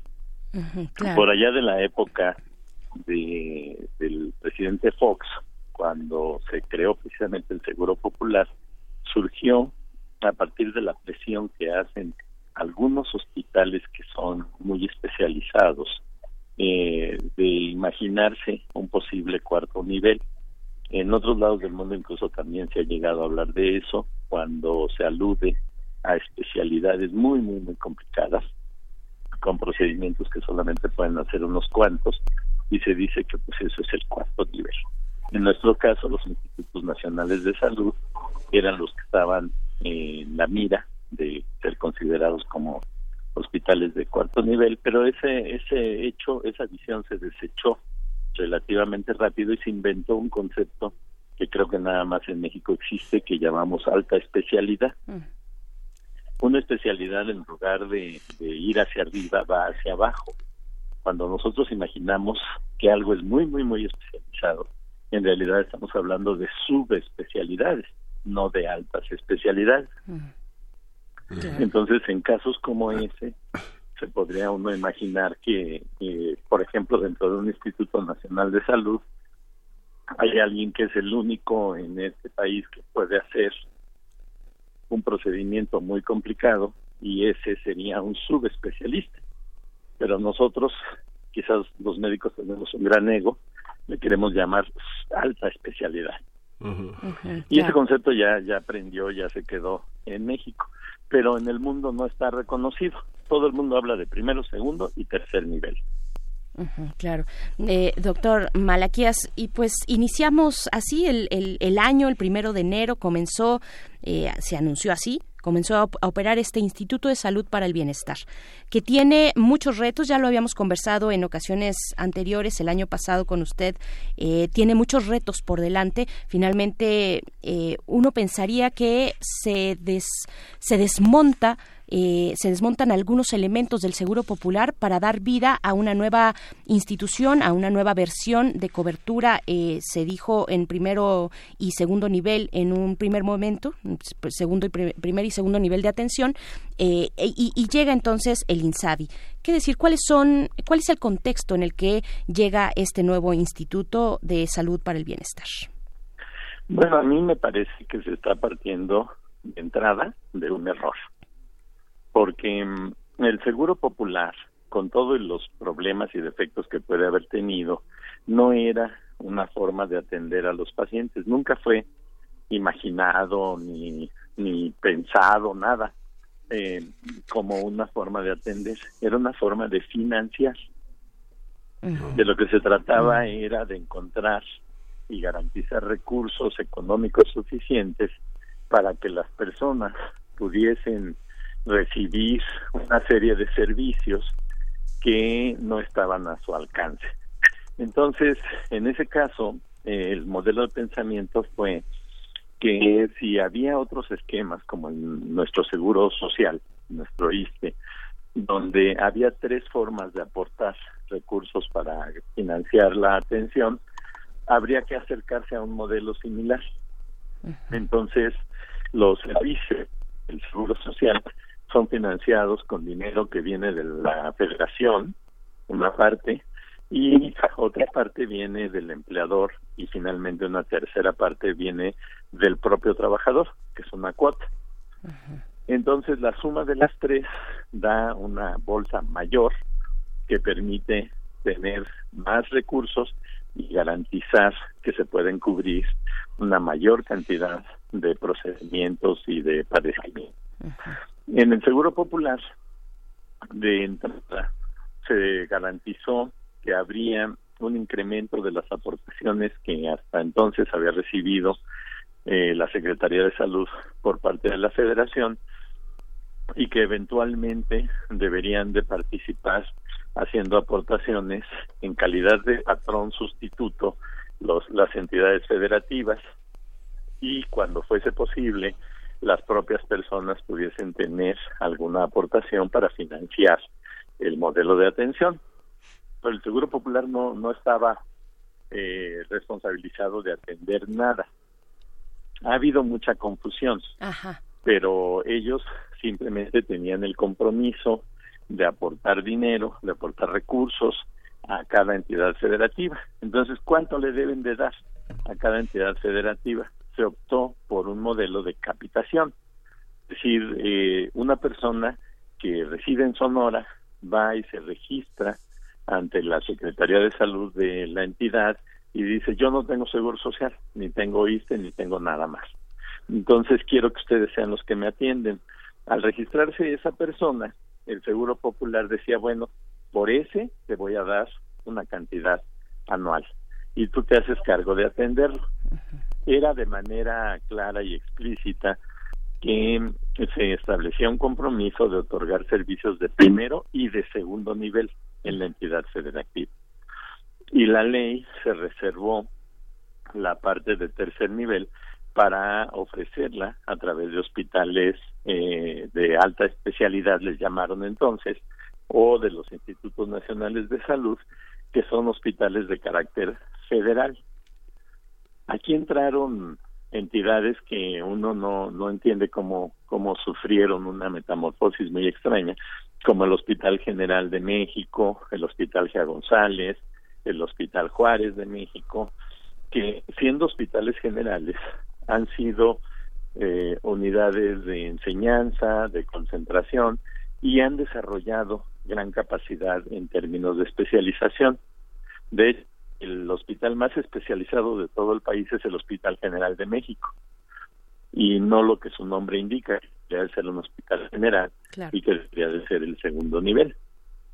Entonces, cuando se plantea la creación del INSABI, nada de esto lo entendían. Es increíble la candidez, por llamarlo de alguna manera, que han tenido los actuales funcionarios federales, porque pues ellos solitos se han dado verdad pensando que el Seguro Popular no atendía y que ellos iban a atender y que para eso necesitaban crear otra cosa, que es lo que ahora llaman el INSABI, que de pronto entra en, entra en vigor la, la legislación, dice ya, arranca eh, esta nueva institución, pero la institución ni siquiera sabe para lo que sirve.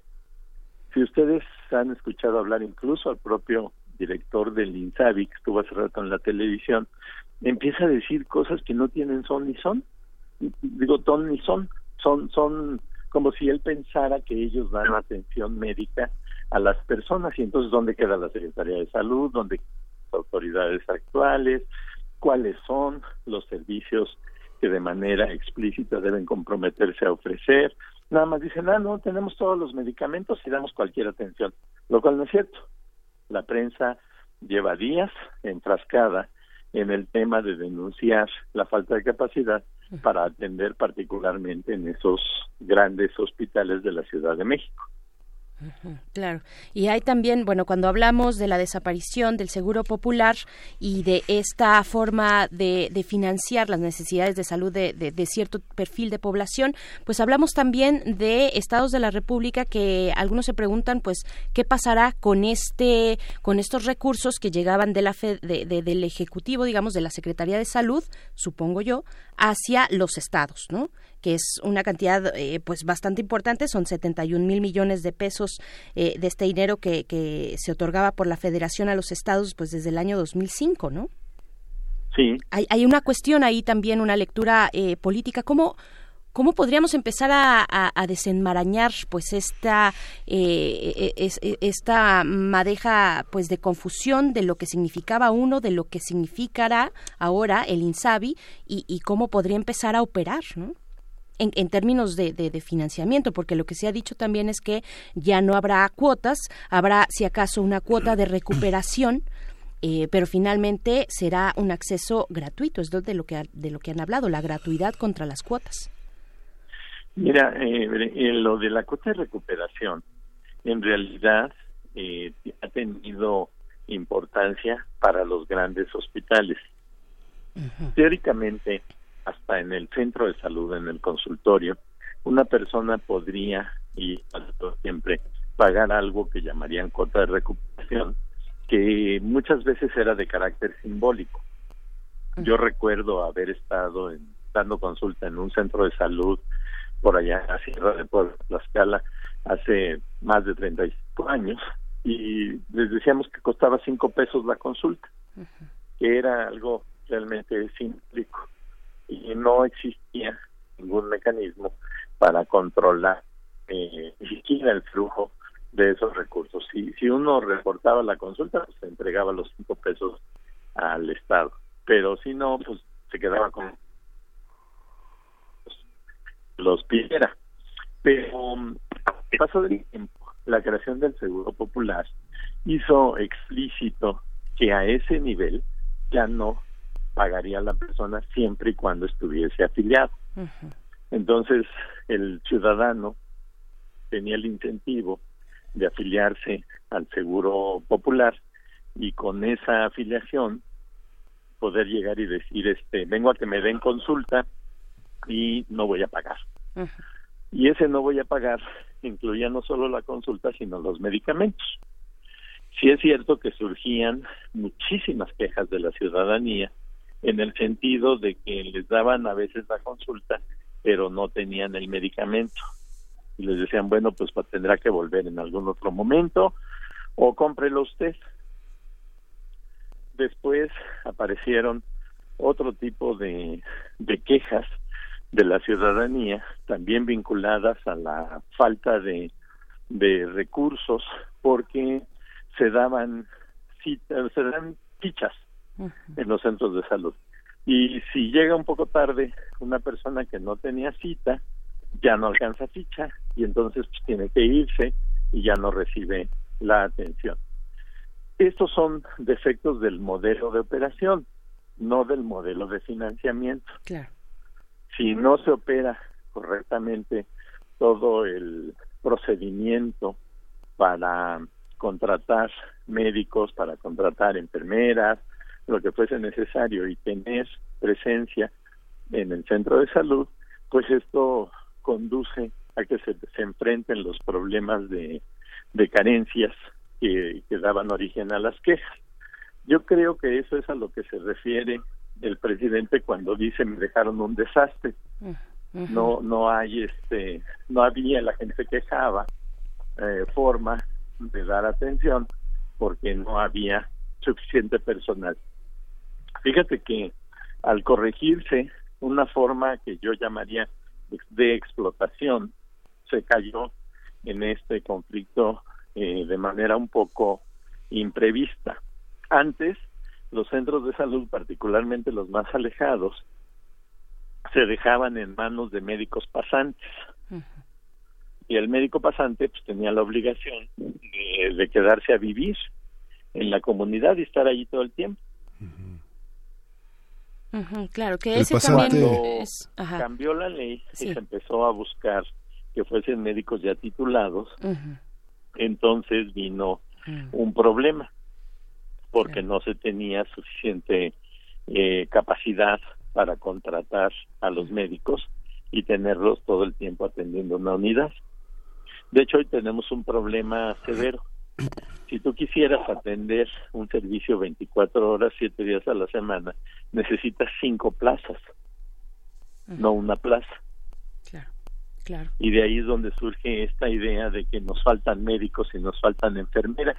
Nosotros tenemos suficientes médicos para cubrir, eh, digamos que tener un médico por cada mil personas en todo el país. Ya hay, ya están graduados, pero no pueden estar operando porque tienen horarios de, de trabajo. Tienen sus ocho horas, entonces van ocho horas y el resto del tiempo pues ya no hay quien atienda. y eso no se ha pensado cómo solventarlo y se dice nada más que nos faltan muchos médicos y nos faltan muchas enfermeras. Bueno, todo esto lo que quiere decir es que no se han puesto a pensar en la vida real cómo son las cosas. Creo que se está buscando un 99.9% de honestidad y un 1% de capacidad para llevar a cabo las cosas. Claro. Y, y, bueno, también hemos visto a el presidente Andrés Manuel López Obrador pues dando una gira muy amplia en todo el país. El año pasado estuvo básicamente cada, pues no solamente fines de semana, entre semana también eh, en, pues en, estos eh, mítines frente a personal de salud de distintos espacios. Eh, ¿Cómo interpretar esa gira donde él hablaba precisamente de, eh, del abasto de medicamentos, por ejemplo, que ha sido uno de los temas cruciales desde el inicio del año pasado, eh, de, la cobertura también de este intercambio de personal médico, de los perfiles eh, de aquellos médicos que serían beneficiados si aceptan eh, pues tener hacerse cargo, digamos, en espacios tal vez rurales, en espacios más remotos que en ciudades o en centros urbanos como la Ciudad de México, como las capitales de los estados, en fin, lugares con mayor acceso. ¿Cómo, eh, cómo interpretar toda, todo, todo esto que ha venido diciendo el presidente? Las, los medicamentos ha presentado a las personas que estarán a cargo de la distribución, eh, de las personas que estarán a cargo también de, esta, de, este reacomodo de personal médico a lo largo de todo el territorio nacional. Eh, ¿Qué decir de, de estos mítines? Mira, yo creo que eso tiene que ver con ese 1% de capacidad. Del presidente uno entiende que no tiene por qué estar, eh, no tiene por qué saber en detalle todas estas cosas. Pero la gente que trabaja dentro de los servicios sí debería de saber. Están obligados a saber, no pueden nada más ser honestos y no saber nada, como pareciera ser el caso del INSABI.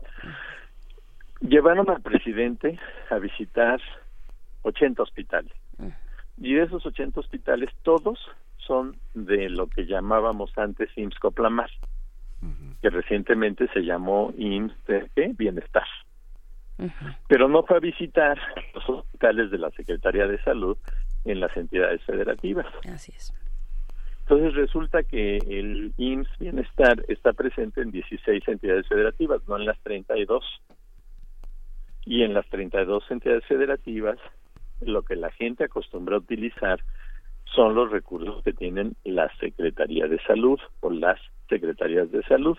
Y entonces revuelven las cosas. Por ejemplo, hace rato dijo este caballero del INSABI que ya iban a poner en operación un hospital en Tecash, en Yucatán. Ese hospital está terminado desde hace meses. Y luego él dijo, no, pues es que lo dejaron abandonado. No es cierto, no lo dejaron abandonado. El hospital estaba en construcción, tiene algunos meses de haber sido terminado físicamente y tendría que echarse a andar. Entonces, ahora se adornan como si lo hubiesen hecho, como si ya lo tuviesen listo para trabajar. O hacen declaraciones que no tienen sentido. En Ciudad Juárez hay un gran edificio que está nada más así en los puros férricos.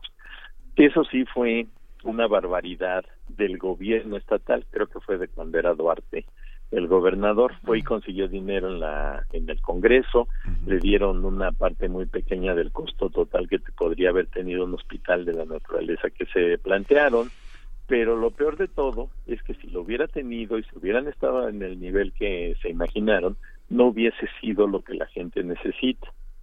Lo que es requerido en la ciudad en Ciudad Juárez es un hospital de tercer nivel, pero la mayor parte de la población que reside allá una fracción muy importante tiene seguro social o ISTE o seguridad social en general.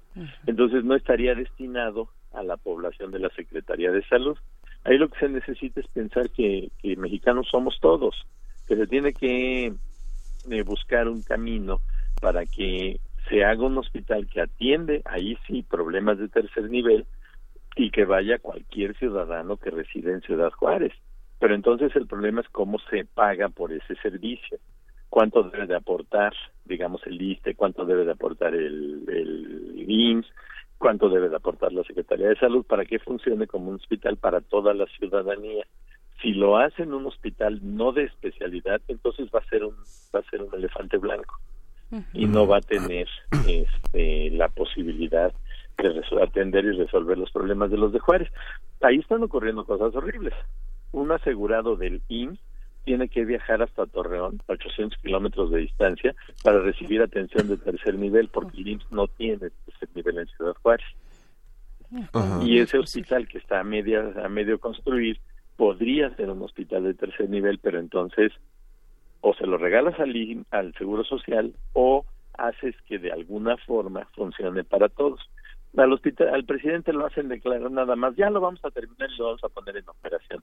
Pues si nada más lo terminan y lo ponen en operación, lo más probable es que vaya a ser un elefante blanco. Ahí es donde se requiere la capacidad técnica, saber qué se busca, qué tipo de servicios, a quiénes se les debe de dar y luego buscar la manera de financiarlos todas las críticas que ahorita está recibiéndose, eh, particularmente con referencia al INSABE, tienen que ver con que no se sabe cómo financiar el Hospital General de México, los institutos nacionales de salud dependen en una muy buena medida del cobro de las cuotas de recuperación para su funcionamiento. La Secretaría de Salud no les da suficiente dinero. Vamos a suponer, por ejemplo, el Hospital G. González cuesta un poco más de mil millones de pesos al año. La Secretaría de Hacienda le da 700 millones. ¿De dónde agarra la diferencia? Antes el Seguro tenía lo que se llamaba el Fondo de Gastos Catastróficos. Entonces, este fondo permitía decir, bueno, para esta persona, porque es usuario del Seguro Popular, yo voy a pagar el costo de la atención de tercer nivel y ya con eso se le, se le daba el servicio. Como ahorita dijeron, no, pues ya desaparece el Seguro Popular, se asume que también desaparece el Fondo de Gastos Catastróficos y el hospital no sabe a quién cobrarle, entonces pues le cobra. Todo es incapacidad, es, es falta de, de visión, falta de entendimiento, no se tiene realmente la manera de un poquito de luz al asunto es decir, cómo lo van a pagar, quién va a pagar y cómo. Y empiezan a salir con tonterías, como por ejemplo, ah, no, pero ya tenemos medicamentos y los vamos a distribuir en 24 horas. Que son distribuidores de medicamentos. Doctor, fíjese que... No son las, las entidades, las instituciones encargadas de garantizarle al ciudadano que recibe la atención correcta en el momento que la requiere. Ajá, Fíjese que estamos teniendo problemas un poquito con la llamada. Vamos a dejar un poquito la llamada. Nos espera tantito, lo, lo, lo va a retomar la producción para tratar de afinar un poquito el audio, ¿sí?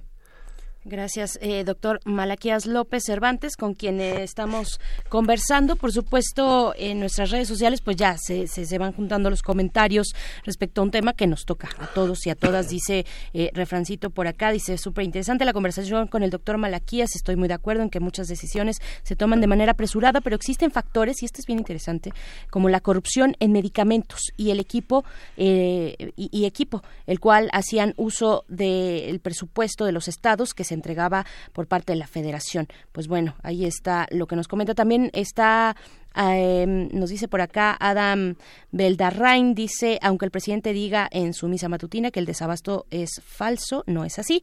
Los compañeros transexuales no han tenido su tratamiento desde mediados del año pasado y lo mismo en el IMSS, donde eh, desde finales de noviembre. En fin, bueno, regresamos ya con la comunicación eh, con el doctor Malaquías López eh, Cervantes. Gracias, doctor. Hicimos esta pequeña pausa para, para poder restablecer la comunicación de, de manera clara y pues nos llegan muchos comentarios de la audiencia, usted se imaginará, sobre eh, la atención, sobre la cobertura, sobre el desabasto también de los medicamentos, que es una cosa en la que usted se detenía en el último comentario. Eh, ¿qué, qué decir al respecto? ¿Qué podemos empezar a a comentar también de una serie de acciones que ha llevado a cabo este gobierno federal en el ámbito de la salud, como en muchos otros, de, digámoslo así, cerrar la llave de los recursos para ordenar eh, el caos, dice el presidente, que dejaron administraciones anteriores con temas sobre todo de corrupción. Sí, y agregaría que hay una, la crítica que se hizo es que había una administración paralela. Se había creado desde 2008 una Comisión Nacional de Protección Social de Salud y que era la responsable del Seguro Popular y bueno, esa comisión consistió en persuadir a los gobernadores para que firmaran los convenios de adhesión al Seguro Popular a cambio de fuertes sumas de efectivo para ponerlo en operación. ¿Qué pasa con esa parte? Digamos que el gobierno federal, López Obrador, ha dado la instrucción de que esa operación paralela se frene y que ahora queda al descubierto pues una especie como de de, de, artificio de atención del tema de la salud. ¿Qué, ¿Qué opina usted sobre eso? Lo vemos declarando a Claudia Sheinbaum, que es la gobernadora más afiliada al programa, señalando, por ejemplo, que seis estados se han negado, seis gobernadores se han negado a firmar el convenio, esta adhesión, porque no lo consideran viable. O sea, ¿cuál es, cuál es su opinión de, respecto a esa parte? Bueno, miren, eh, el tema del nuevo convenio, porque ya había otros, o sea, siempre ha habido convenios. Cuando existía el Seguro Popular, se hacía un convenio con la entidad para comprometerse a hacer la aportación de, de recursos vinculados a la afiliación. Es decir, si tú me demuestras que tienes N cantidad de personas a las que estás responsabilizado de atender, yo por cada persona te transfiero una cierta cantidad. Uno debe de entender esto con mucha claridad. En el país hay una mezcla de personas que tienen derecho al ISTE, a diferentes eh, formas de atención. Entonces, si por decir cualquier entidad federativa, Durango, dijera yo tengo un total de tres millones de habitantes, págame tres millones de este, de usuarios en base a la capitación, no diría pues no, quítale todos los que tienen seguro social, quítale todos los que tienen IMSS, todos los que tienen ISTE y te doy la diferencia. Esto asumiría que todos los demás efectivamente usan, usan los servicios de la Secretaría de Salud, lo cual tampoco es cierto, porque hay quienes van a los servicios privados o que tienen seguros, etcétera. Entonces se tenía que refinar. Pero de todas formas, esto era un mecanismo imperfecto porque había una muy mala especificación de cómo se tenían que cumplir los compromisos de atención y demostrar que efectivamente el dinero se estaba utilizando para ello. Al principio del Seguro Popular nada más se transfería dinero a la hacienda de los estados y como no venía etiquetado, pues cada gobernador hacía lo que se le daba la gana con ese dinero y dejaba que los servicios siguieran funcionando de una manera, llamémosle basal. Poco a poco se iba buscando la forma de refinar ese mecanismo de aportación y de garantizar que hubiera la prueba de que lo estaban usando correctamente. Nunca se logró eh, corregir ese problema de no poder comprobar el destino correcto de los recursos y es lo que se ha llamado corrupción.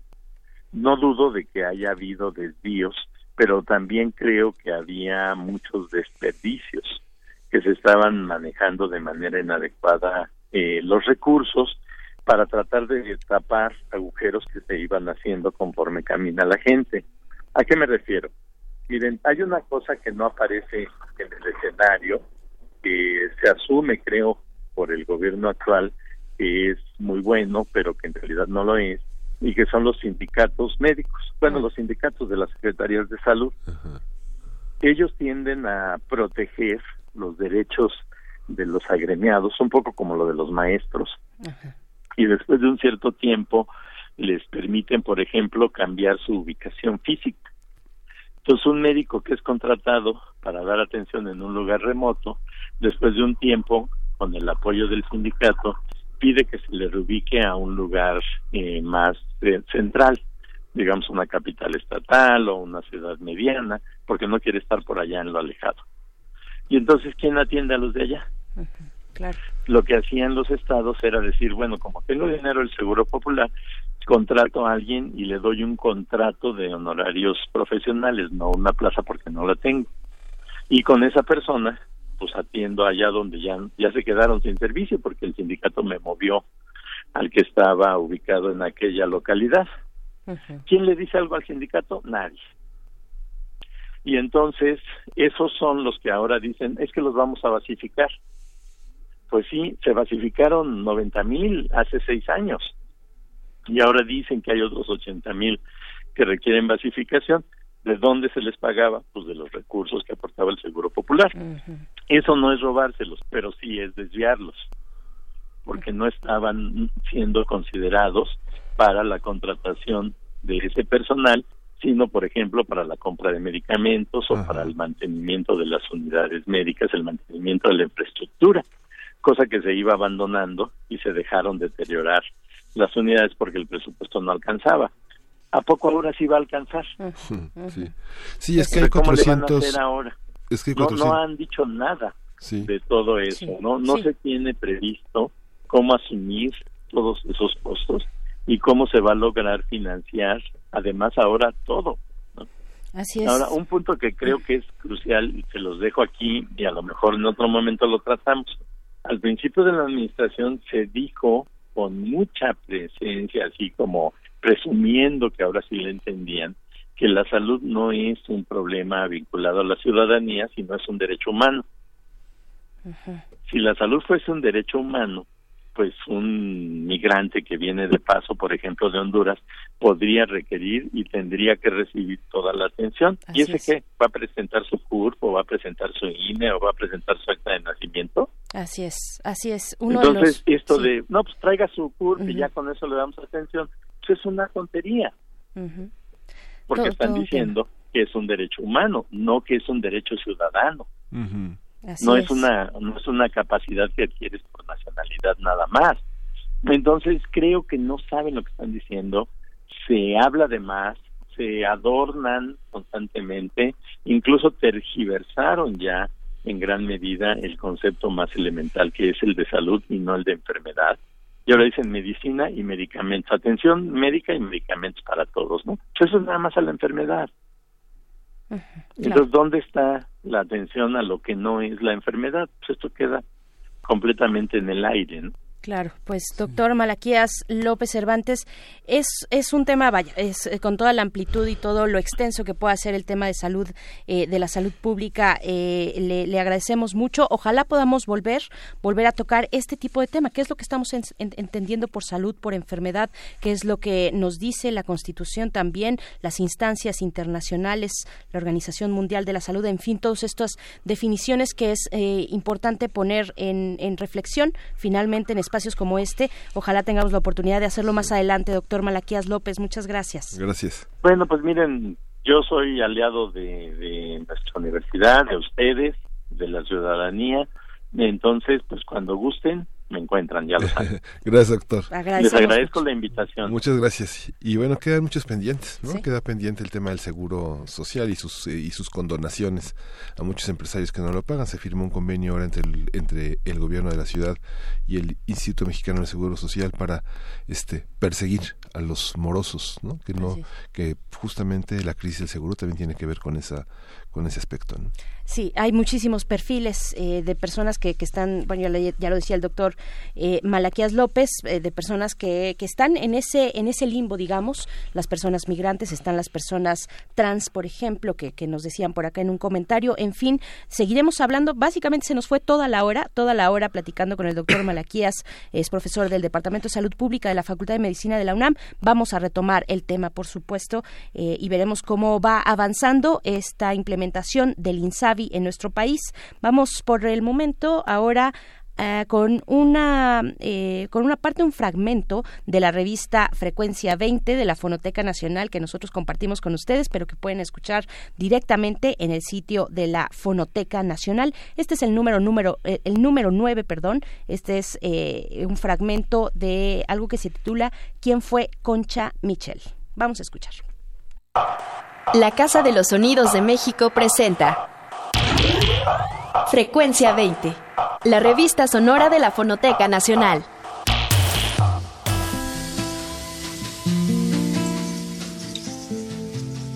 ¿Tú sabes quién fue Concha Michel?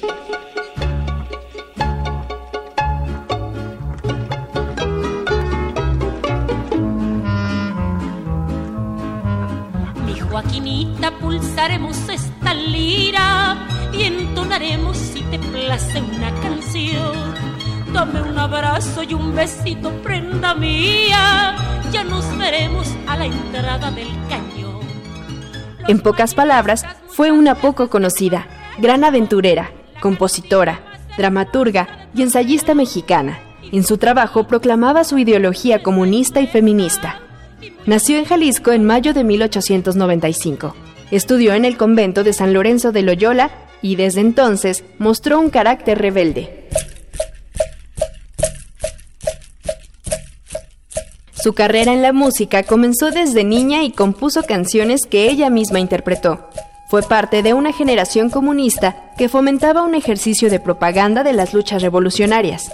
Escribió obras de teatro y publicó diversas investigaciones sobre comunidades indígenas. Escuchemos a la misma Concha Michel en una entrevista realizada por Margarita García Flores para Radio UNAM en junio de 1984. Yo estuve en Rusia dos años. Ahí las mujeres hablaron con Lenin y le dijeron con la, con el gobierno eh, de los trabajadores no se resuelve el problema de la mujer. Entonces Lenin les contestó, tienen razón, el programa del Partido Comunista no está completo, porque falta el programa de la mitad de la humanidad que son las mujeres. Vamos a convocar a un Congreso Internacional de Mujeres y que de allí surja ese programa, donde ellas expongan sus propias necesidades, sus aspiraciones, qué mundo es el que desean ellas como madres de la humanidad y en fin que expresen íntegramente sus facultades, porque la mujer desde el patriarcado está sin expresión directa. La catedral de, San Basilio que está en la Plaza Roja. Allí conocí el Kremlin. Entré al Kremlin a conferenciar con, las mujeres del departamento femenil del Comintern. Tuvimos diez tardes de discusión yo les dije los problemas de la mujer en general y los que tenía dentro del Partido Comunista, porque allí no entienden la causa de la mujer. La utilizan como los curas, dándole consignas nada más, pero no, no saben que la mujer tiene que luchar directamente por su propia causa y la de sus hijos. Esa es la fuerza de la mujer, que es la madre. Escucha este y otros audios de la música y la cultura de México en www.musiteca.mx o descarga sin costo la app. Frecuencia 20. Una producción original de la Fonoteca Nacional. Visítanos en www.fonotecanacional.gov.mx y síguenos en nuestras redes sociales para consultar nuestros contenidos y cartelera de eventos. Regresamos. Primer movimiento. Hacemos comunidad. Regresamos aquí a Primer Movimiento y regresamos con regalos porque eh, tenemos dos discos, dos discos únicos. Uno es la música de Morón de la Frontera, Sevilla, tal como la definió Diego del Gastor, que incorpora tradiciones de cuatro continentes. El son de la frontera pues ha desarrollado la herencia del gran guitarrista y maestro. No han tenido que moverse de su pueblo para ser perfectamente cosmopolitas. Este disco tiene ocho fundamentalmente bulerías. Eh, la, bulería negra del Gastor, la bulería del corazón, tangos de mi novia y bulería de las flores. Estos discos se van a ir por eh, teléfono, nos eh, tiene que llamar y el otro disco es Los años de la revolución. es una compilación de cerca de 44 composiciones de 44 piezas escritas por distintos mexicanos que hacen una crónica de los sentimientos, de las emociones, de los actos que dejaron huella a partir de la revolución, de la revolución mexicana. Hay una selección de temas y grabaciones originales que hizo la Fonoteca Nacional. Es un disco en colaboración con la CEP, con el programa de, los eh, centenarios y los bicentenarios de la independencia de la revolución. Y bueno, vale mucho la pena que conserven este documento. Es un solo disco, Los años de la revolución. Llámenos por teléfono 55 36 43 39 y diga quiero el son de la frontera o los años de la revolución. y eso es todo. Y eso es todo por esta hora, pero volvemos a la siguiente. Ya son las 8 con 59 minutos. Vamos a hacer el corte de la hora. Nos despedimos de la radio Nicolaita. Con ustedes estaremos, si así nos lo permiten, el día de mañana a partir de las 8 de la mañana en el 104.3, allá en Morelia, en la Universidad Michoacana de San Nicolás de Hidalgo. Y nosotros seguimos en el 96.1 de FM y en www.radio.unam.mx. Vamos ahora sí al corte de la hora y volvemos. Volvemos. Queremos escucharte. Llámanos al 55 36 43 39 y al 55 36 89 89. Primer movimiento. Hacemos comunidad.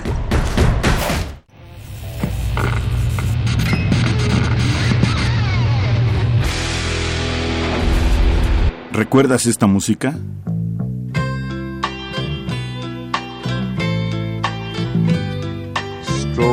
Lights beam, create streams. Walls move, minds do too. On a warm San Franciscan night. Oh, child, young child, feel alright. San Francisco Nights, The Animals, 1967. La revolución de la cultura juvenil cuando el rock dominaba el mundo. Todos los viernes a las 18.45 horas por esta frecuencia. 96.1 de FM. Radio UNAM, Experiencia Sonora.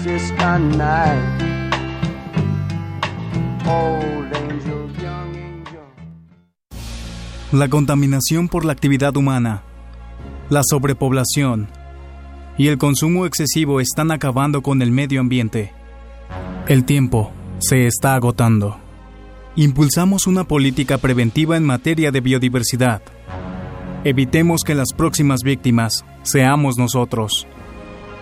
Porque tú lo mereces, trabajemos juntos para que las cosas cambien. Somos la Revolución Democrática, somos PRD. Escucha mi silencio. Escucha mi mirada. Escucha mi habitación. Escucha mis manos. Escucha mis horarios. Escucha todo lo que no te dicen con palabras. Si ves que algo ha cambiado, siéntate con ellos. Dialoga y demuéstrales que estás ahí para ayudarlos. Construyamos juntos un país de paz y sin adicciones. Juntos por la paz, Estrategia Nacional para la Prevención de las Adicciones. Gobierno de México. La psicología observa al ser humano sus escenarios y comprende su diversidad. Adentrémonos en ella. Juntos hagamos conciencia, psicología y sociedad.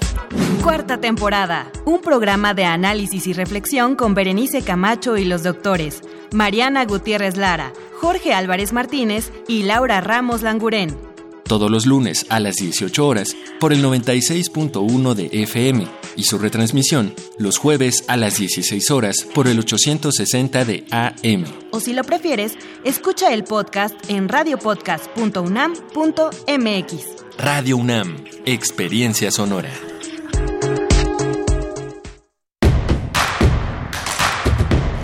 Síguenos en redes sociales. Encuéntranos en Facebook como Primer Movimiento y en Twitter como arroba PMovimiento. Hagamos comunidad.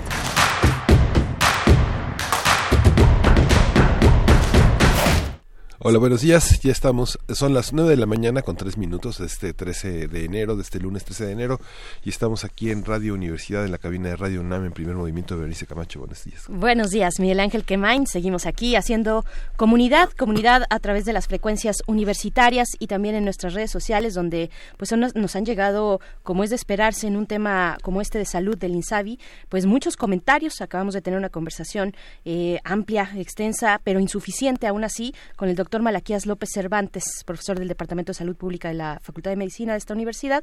Y pues bueno, mucho que decir. Yo creo que, eh, y, es eh, prácticamente un hecho que seguiremos esta conversación más adelante sobre todo lo que significa la implementación de este nuevo modelo, el INSABI, este nuevo modelo de salud que viene a sustituir al seguro eh, popular, que tenía, nos decía también el doctor Malaquías, pues sí, tenía sus vicios el seguro popular, pero de una forma, él señala pues uno de los primeros elementos elementos de quiebre es en la falta, se encuentra en la falta de entendimiento, dice el doctor Malaquías, por parte de los que llevan a cabo eh, pues este, este nuevo, esta nueva versión, digamos, este instituto, el INSABI, eh, sobre lo que significaba el seguro popular, que finalmente era una forma de financiar aquella, eh, los servicios de salud de primero y segundo nivel eh, que, que, se daban en los distintos estados de la República y cómo este financiamiento pues llegaba finalmente a eh, pues a otros espacios, a los espacios no es que fuera en sí mismo un espacio físico, sino una forma de financiar eh, y, de recibir a las personas que no contaban con seguros como el IMSS o el ISTE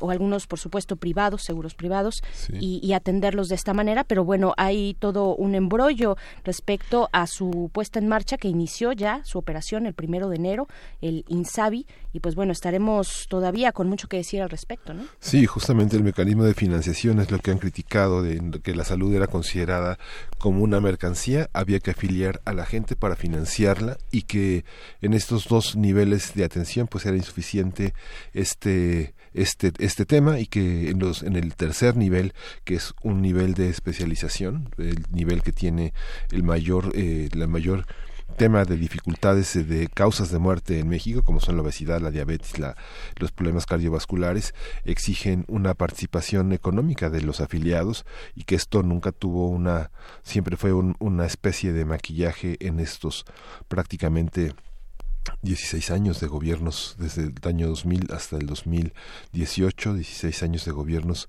eh, que, que, se dedicaron a maquillar todos estos todos estos acuerdos e impuestos con gobernadores que hoy tienen una una, una, una presencia pues polémica frente a algunas eh, decisiones que se toman desde la federación y de las cuales tienen la posibilidad de no participar o de oponerse o de resistirse según el signo político que representen así es con las manos en la cintura se preguntan eh, muchos gobernadores algunos gobernadores dicen bueno y qué va a pasar con todo este flujo de dinero este flujo de recursos recursos, 71 mil millones de pesos que llegaban hacia los distintos estados de la República a través del Seguro Popular. ¿Cómo va a ser ahora esta cuestión?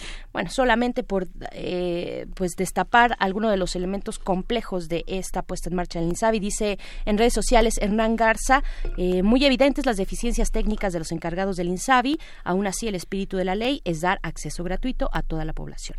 Y bueno, eh, este es algo que estuvimos comentando con el doctor Malaquías López también por acá, eh, Jame dice una felicitación al doctor, la claridad y manejo del tema real de salud en todos los niveles. Pues sí, hay que seguir acudiendo a las personas pues que saben que han tenido también, no solamente desde la academia, desde la instrucción docente, sino también desde la práctica, eh, que tienen ese pulso, ese pulso de lo que ocurre en los centros de salud, en los urbanos, en los comunitarios, donde la realidad se traduce de maneras muy distintas, donde se malabarea básicamente con los pocos recursos que se cuentan y donde, donde también podemos encontrar sin duda, eh, no en todos los casos, pero sí en algunos específicos, pues vicios y hasta corruptelas importantes sobre el acceso, ¿no? El acceso a la salud, a la, a la atención médica, pues, y también la cuestión de los medicamentos. Sí, sobre todo que era discrecional en los estados, que no rendían cuentas y que era un favor también lleno de intereses, eh, lleno de intereses mezclados con toda una perspectiva del gobierno federal desde Fox, desde 2004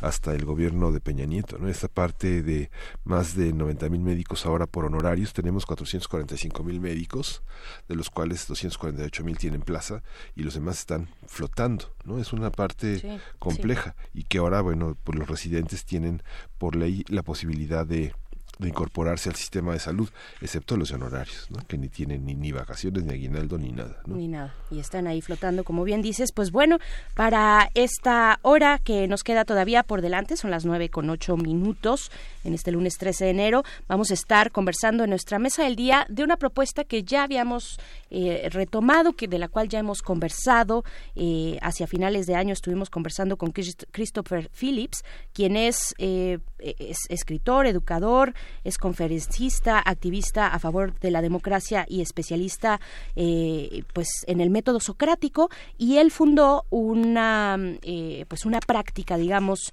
a partir de este método socrático que ha titulado Sócrates Café que es finalmente eh, entre muchas otras aristas que pueda tener un proyecto como este una forma de encontrarnos de entendernos de escucharnos en el sentido digamos de, de, la democracia en un sentido muy muy cívico. Y pues bueno, vamos a estar conversando con él eh, acerca de esta propuesta, Sócrates Café, eh, eh, un libro también que fue publicado recientemente, Seis preguntas de Sócrates. Sócrates enamorado también es otro de los de sus libros de los cuales pues hemos estado platicando por acá, porque queremos también aquí en primer movimiento haciendo honor a esta a esta frase que nos mueve, que es hacer comunidad, pues que Christopher nos pueda guiar un poco sobre cómo hacer esta práctica, cómo realizar esta práctica, llevarla a cabo y llevarla, eh, implementarla en un espacio como este. Eh, donde si tenemos oportunidad y tenemos suerte y sabemos hacerlo, pues seguiremos eh, en, la búsqueda de eso, de, hacer comunidad a través de esta forma, el método socrático que él eh, pues ha instaurado en estos Sócrates Café. Pues bueno, vamos a platicarlo en unos momentos más después de la poesía necesaria y hacia el final tenemos Biosfera en Equilibrio. Biosfera en Equilibrio con Clementina Equiwa y que vamos a hablar de los incendios en Australia y bueno, pues ya urge la poesía necesaria en la voz de Berenice Camacho. Vámonos con ella. Primer movimiento. Hacemos comunidad. Es hora de poesía necesaria.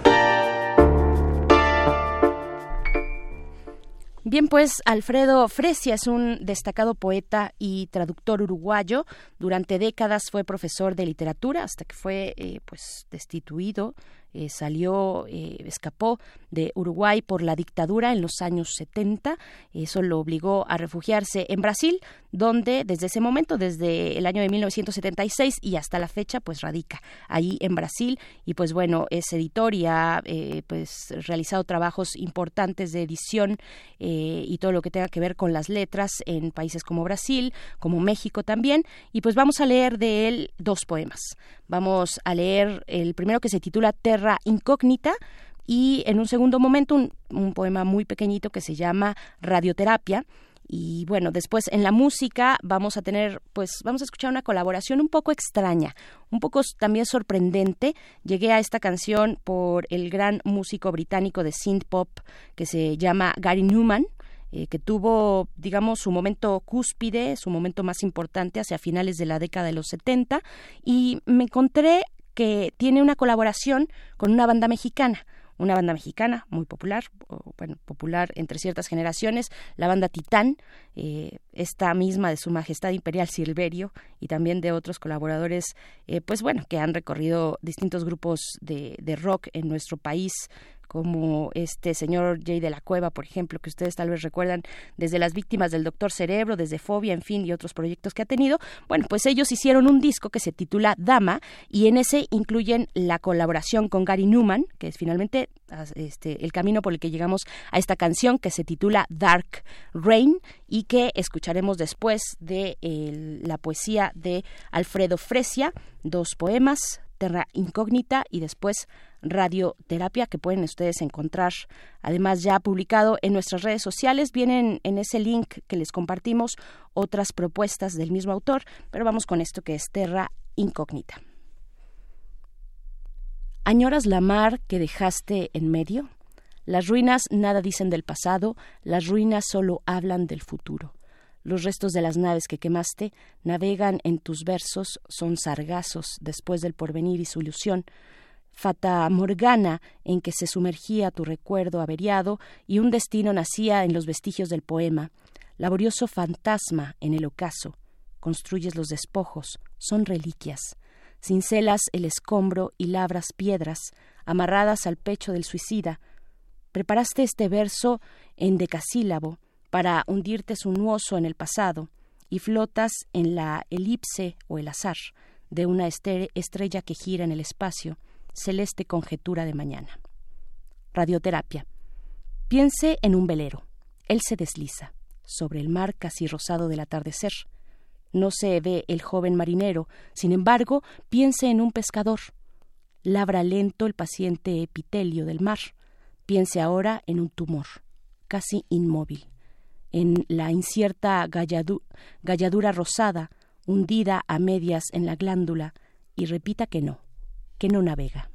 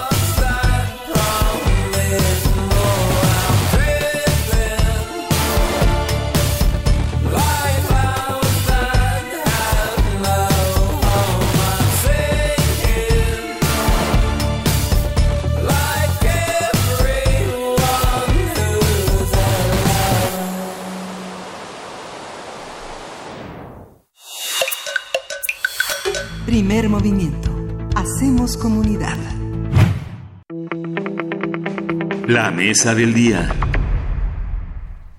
Sócrates Café es una iniciativa impulsada por el escritor y educador Christopher Phillips, aplicada en librerías, prisiones, universidades y escuelas desde los años 90. La dinámica a través del método socrático permite a los asistentes tener un mejor conocimiento de sí mismos y su entorno. En su libro Sócrates Café, un soplo fresco de filosofía, Phillips relata su viaje a través de los Estados Unidos, donde puso en práctica la contribución más importante que el filósofo griego eh, dio al pensamiento occidental, es decir, el método socrático. El autor estima que actualmente hay más de 600 Sócrates Café en el mundo. A partir de esta iniciativa de los Cafés Sócrates vamos a indagar sobre las posibilidades de su implementación en espacios diversos como la radio u otros no presenciales. Está con nosotros aquí en la cabina de primer movimiento Christopher Phillips. Él es escritor, consultor, conferencista, activista y es especialista reconocido internacionalmente como en el método socrático. Es fundador de Democracy Café y autor de los libros Sócrates Café, Seis preguntas de Sócrates, Sócrates enamorado y la filosofía de ser niño del que hablamos aquí ya en primer movimiento. Bienvenido, Christopher Phillips. Gracias, gusto verlos. Gracias, al contrario, gusto en verte de nuevo, Christopher Phillips. Anunciábamos, adelantábamos ya antes de entrar contigo, eh, pues que ya, yo, tú, ya, tú ya habías estado por acá, pero no necesariamente todos nuestros radioescuchas te escucharon aquella, en, te, eh, pudieron estar en esa conversación. Y, y, bueno, tenemos un reto, tenemos un reto que es un reto para ti, que es poner en marcha este ejercicio de un Sócrates Café, lo decía Miguel Ángel, en espacios y en contextos no presenciales, donde eh, finalmente el ejercicio del Sócrates Café es esta posibilidad de, escucharnos, pero también de vernos a los ojos. Antes de que, de que vayamos directo a ese reto, pues cuéntanos un poco de cómo surge esta, esta iniciativa, qué significa un Sócrates Café, cuál fue tu inspiración y hacia dónde la diriges. Pues tengo que decir que Sócrates Café es un movimiento. Fue una reacción a lo que estaba pasando en los Estados Unidos en 1996. La polarización fue enorme y yo decidí que mi respuesta va a yo iba a crear un uh, movimiento alternativo. El proceso de filosofar debe tener una um, dimensión revolucionaria y transformadora. Si nos encerramos a otras perspectivas, pues ¿qué es el propósito de ser ser humano? O sea, estamos perdiendo posibilidades. Entonces yo decidí que iba a dejar de culpar a otras personas por los problemas que nos enfrentan y iba a tratar de ser más de la solución. Como ustedes dicen, primer movimiento, hacen comunidad. Y yo trato de hacer otro tipo de comunidad que realmente está totalmente como un alma gemelo de lo que ustedes hacen. Entonces, en cualquier foro que puedo en un, programa exquisito así o, Miguel Ángel y yo esta noche vamos a con mi querida esposa Ceci vamos a tratar de lanzar un Sócrates Café con personas, establecer grupos que se reúnen cara a cara en, uh, en la ciudad. Pero todo esto es parte de un gran movimiento. Apenas salió este libro Sócrates Café en, en árabe. Y piensa, ¿cómo es posible que en una sociedad autoritaria que puede ser, pero hay tantos grupos ahorita. Estamos, hay personas que están insistiendo en el derecho de preguntar. Las personas que preguntan y quieren examinar explorar las preguntas que les importan. Y insisten en tener este derecho en este momento crítico en el mundo. Fíjate que esta, esta, esta visión, la historia de la filosofía se ha construido a través de la conversación. No hay prácticamente un pensador aislado que, se, que renuncie a, a lanzar un manifiesto y a partir de su lanzamiento poner la discusión, sino sucede al revés. Sucede que a partir de la discusión, de la enseñanza de la filosofía, de su instalación en las universidades, en los patios de las universidades y en los cafés aledaños, se de esta situación. ¿Cómo, ¿Cómo transmitir la filosofía? La filosofía siempre tiene que tener un guía, un orientador de aquellas ideas que nos preceden. ¿Cómo, cómo poner en juicio el lugar común, los lugares más frecuentados por los medios de comunicación, por el ámbito religioso, por el ámbito aristocrático, cómo discutir con estas ideas que no tienen ninguna base ni siquiera académica ni de tradición del pensamiento a partir del pensamiento de su autocrítica y de su, su propuesta. Sí, tengo varias respuestas. Primero, la filosofía puede tener muchos propósitos, o sea, tiene su lugar en el mundo académico a veces, pero yo no me considero un maestro, aunque tengo mis maestrías y mi doctorado. En este contexto soy un facilitador de exploración filosófica usando un método que ha existido por siglos, que estoy como puliendo y usando en este contexto. Pero yo, yo creo que es, es muy importante que la filosofía respira afuera de la burbuja académica, que el, mundo en sí la necesita en este momento. Entonces, como lo, lo, que tú y yo vamos a hacer esta noche en el foro del tejedor eh, en Roma Norte es que vamos a tratar de facilitar, distribuir las iluminaciones de muchas personas para que evolucionamos un diálogo filosófico en una forma orgánica, sin saber la destinación. Hay tanta gente en este momento que, quiere leer un libro y saber qué va a pasar al final, quiere saber que quieren ver la última página y no este elemento sorpresivo es muy importante en, tener una comunidad filosófica de, tipo Sócrates Café. Es porque no, queremos saber. O, sea, podemos tener más preguntas al final que tuvimos al principio. Y sigue y sigue la comunidad de investigación, de indagación filosófica. Y es por eso que la comunidad de Sócrates Café les encanta reunir por lo menos una vez al mes para seguir cultivando la comunidad, seguir preguntando por qué, por qué, por qué. Pero más que conversar, estamos dialogando usando una, un método. Realmente hay un método. Examinamos muchas cosas en este en el curso de un discusión de, media hora podemos hacer muchas como investigaciones en muchas dimensiones de la pregunta que estamos examinando. claro, y, y es, es, muy interesante si lo ponemos en el contexto de la actualidad, donde vemos que nos comunicamos, por decirlo de alguna manera, bien o mal, eh, dando tumbos de pronto a través, por ejemplo, de los medios digitales, donde ya se ha visto, eh, un gran ejemplo fue la elección de Donald Trump, otro el Brexit, Brexit, otro el acuerdo de paz de Colombia en su momento, el Brexit en sus inicios, no, no en este último capítulo, donde vimos y quedó de manifiesto que estamos finalmente inmersos en burbujas donde conversamos con personas que tienen una cierta afinidad de perfil con nosotros, en nuestros intereses, en nuestras posturas políticas, pero que cuando se rompen esas burbujas no sabemos, no sabemos conversar con el otro, no sabemos escuchar al otro, escucharnos a nosotros mismos tampoco. Hay mucho ruido intermitente y, y tenemos también la necesidad tenemos la necesidad de tener estas conversaciones, incluso sin irnos más lejos, por supuesto se da de manera cotidiana en las universidades, pero sin irnos más lejos podemos hacerlo y necesitamos hacerlo en nuestras familias. Pienso en el caso de nuestro país, de México. Especialmente en las familias. Hay muchas divisiones ahorita en las familias que existía en Grecia de antigüedad fue la plataforma de más y más división y separación en, la comunidad en sí. Mira, tuvieron un huésped que hablaba de, de, los cambios de, de, las políticas en la salud pública ahorita. Sí.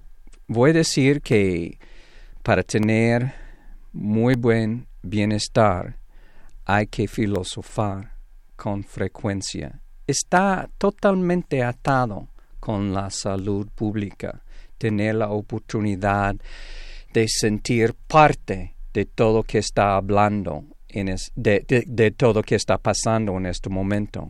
Es parte de la salud integral, de la salud pública, tener estas oportunidades oportunidades de reunirnos en, en muchas formas, como usamos los medios sociales para plataforma de reunirnos como en un programa así.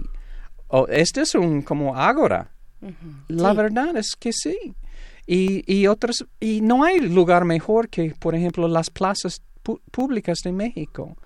Yo en, en Mérida tengo diálogos semanales, incluyendo los indígenas que, que están en las plazas vendiendo sus productos tan, tan exquisitos. Y todos participan como seres humanos iguales, cada con su sabiduría para contribuir. Y esto es lo lindo. Y, es, es, pero hablaste de, del escuchar. Eh, el arte, la ciencia de escuchar es lo más crítico para tener un um, intercambio exitoso. ¿Se tiene que llegar a conclusiones? Llegamos a conclusiones que son plataformas para lanzar más preguntas. O sea, si, si pensamos que hemos llegado a una conclusión final, por lo menos debemos seguir preguntando para asegurarnos que es una conclusión o, se, o puede ser que llegamos a una conclusión y leemos nuevas cosas, tenemos nuevas experiencias y nos pone en una situación que pensamos, pues puede ser que esta conclusión que pensaba que fue final realmente no es así. Y es, es bueno, es un buen ejercicio, nos inspira, nos emocionan. Me conecto mejor con, conmigo mismo, con tener un diálogo que sigo con diálogo interno y externo al mismo tiempo. Es, es como la magia de un Sócrates café cuando está pasando en la forma ideal. Tenemos una necesidad brutal y urgente de eh, entablar entendimiento eh, lo tenemos y, lo vemos todos los días, lo vemos precisamente en esos espacios sociodigitales, pero lo vemos también en nuestras reuniones de trabajo, lo vemos en el transporte público, lo vemos eh, en la conversación con el, el, señor taxista, en el mercado, en fin, eh, necesitamos llegar a un punto, a un punto donde podamos dialogar. ¿Cómo, ¿Cómo lo hacemos? ¿Cómo emprendemos un ejercicio como este venimos de la época navideña donde nos reunimos con nuestra familia, ¿no? Donde surgen cuestiones muy muy muy duras de pronto pueden pueden llegar a surgir. Pero ustedes son buenos ejemplos de personas abiertas que realmente invitan a perspectivas diferentes de que las suyas. Hay personas que quieren evitar por miedo discusiones que incluyen dimensiones religiosas o políticas. Pero no podemos, realmente no podemos, todo está entrelazado. Pero podemos formar preguntas en una manera que en lugar de una pregunta de sí, que, que una respuesta es decir, si debemos estar en una guerra en un lugar X y la respuesta es sí o no y comienzan a argumentar, podemos preguntar, ¿qué es una guerra justa? Y podemos compartir nuestras filosofías sobre esto. Y es, es una manera de, como, no, en lugar de desfiarnos de algo que realmente queremos discutir, necesitamos pensar qué es una pregunta que realmente en lugar de argumentar y debatir podemos explorar en una forma filosófica que nos invita a ofrecer nuestras filosofías. Y es la, el arte de filosofar en un Sócrates Café es pensamos en una pregunta que podemos explorar que es sin época, pero al mismo tiempo es muy relevante a este momento que estamos viviendo ahorita. Es una encrucijada o un precipicio, no sé cuál, pero es algo que debemos estar totalmente sumergido.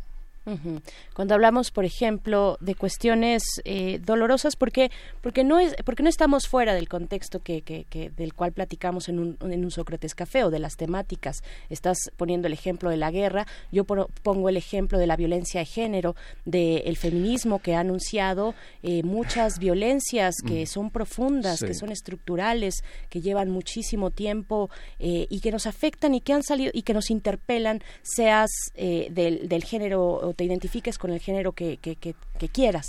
Nos interpelan y nos duelen mucho. ¿No?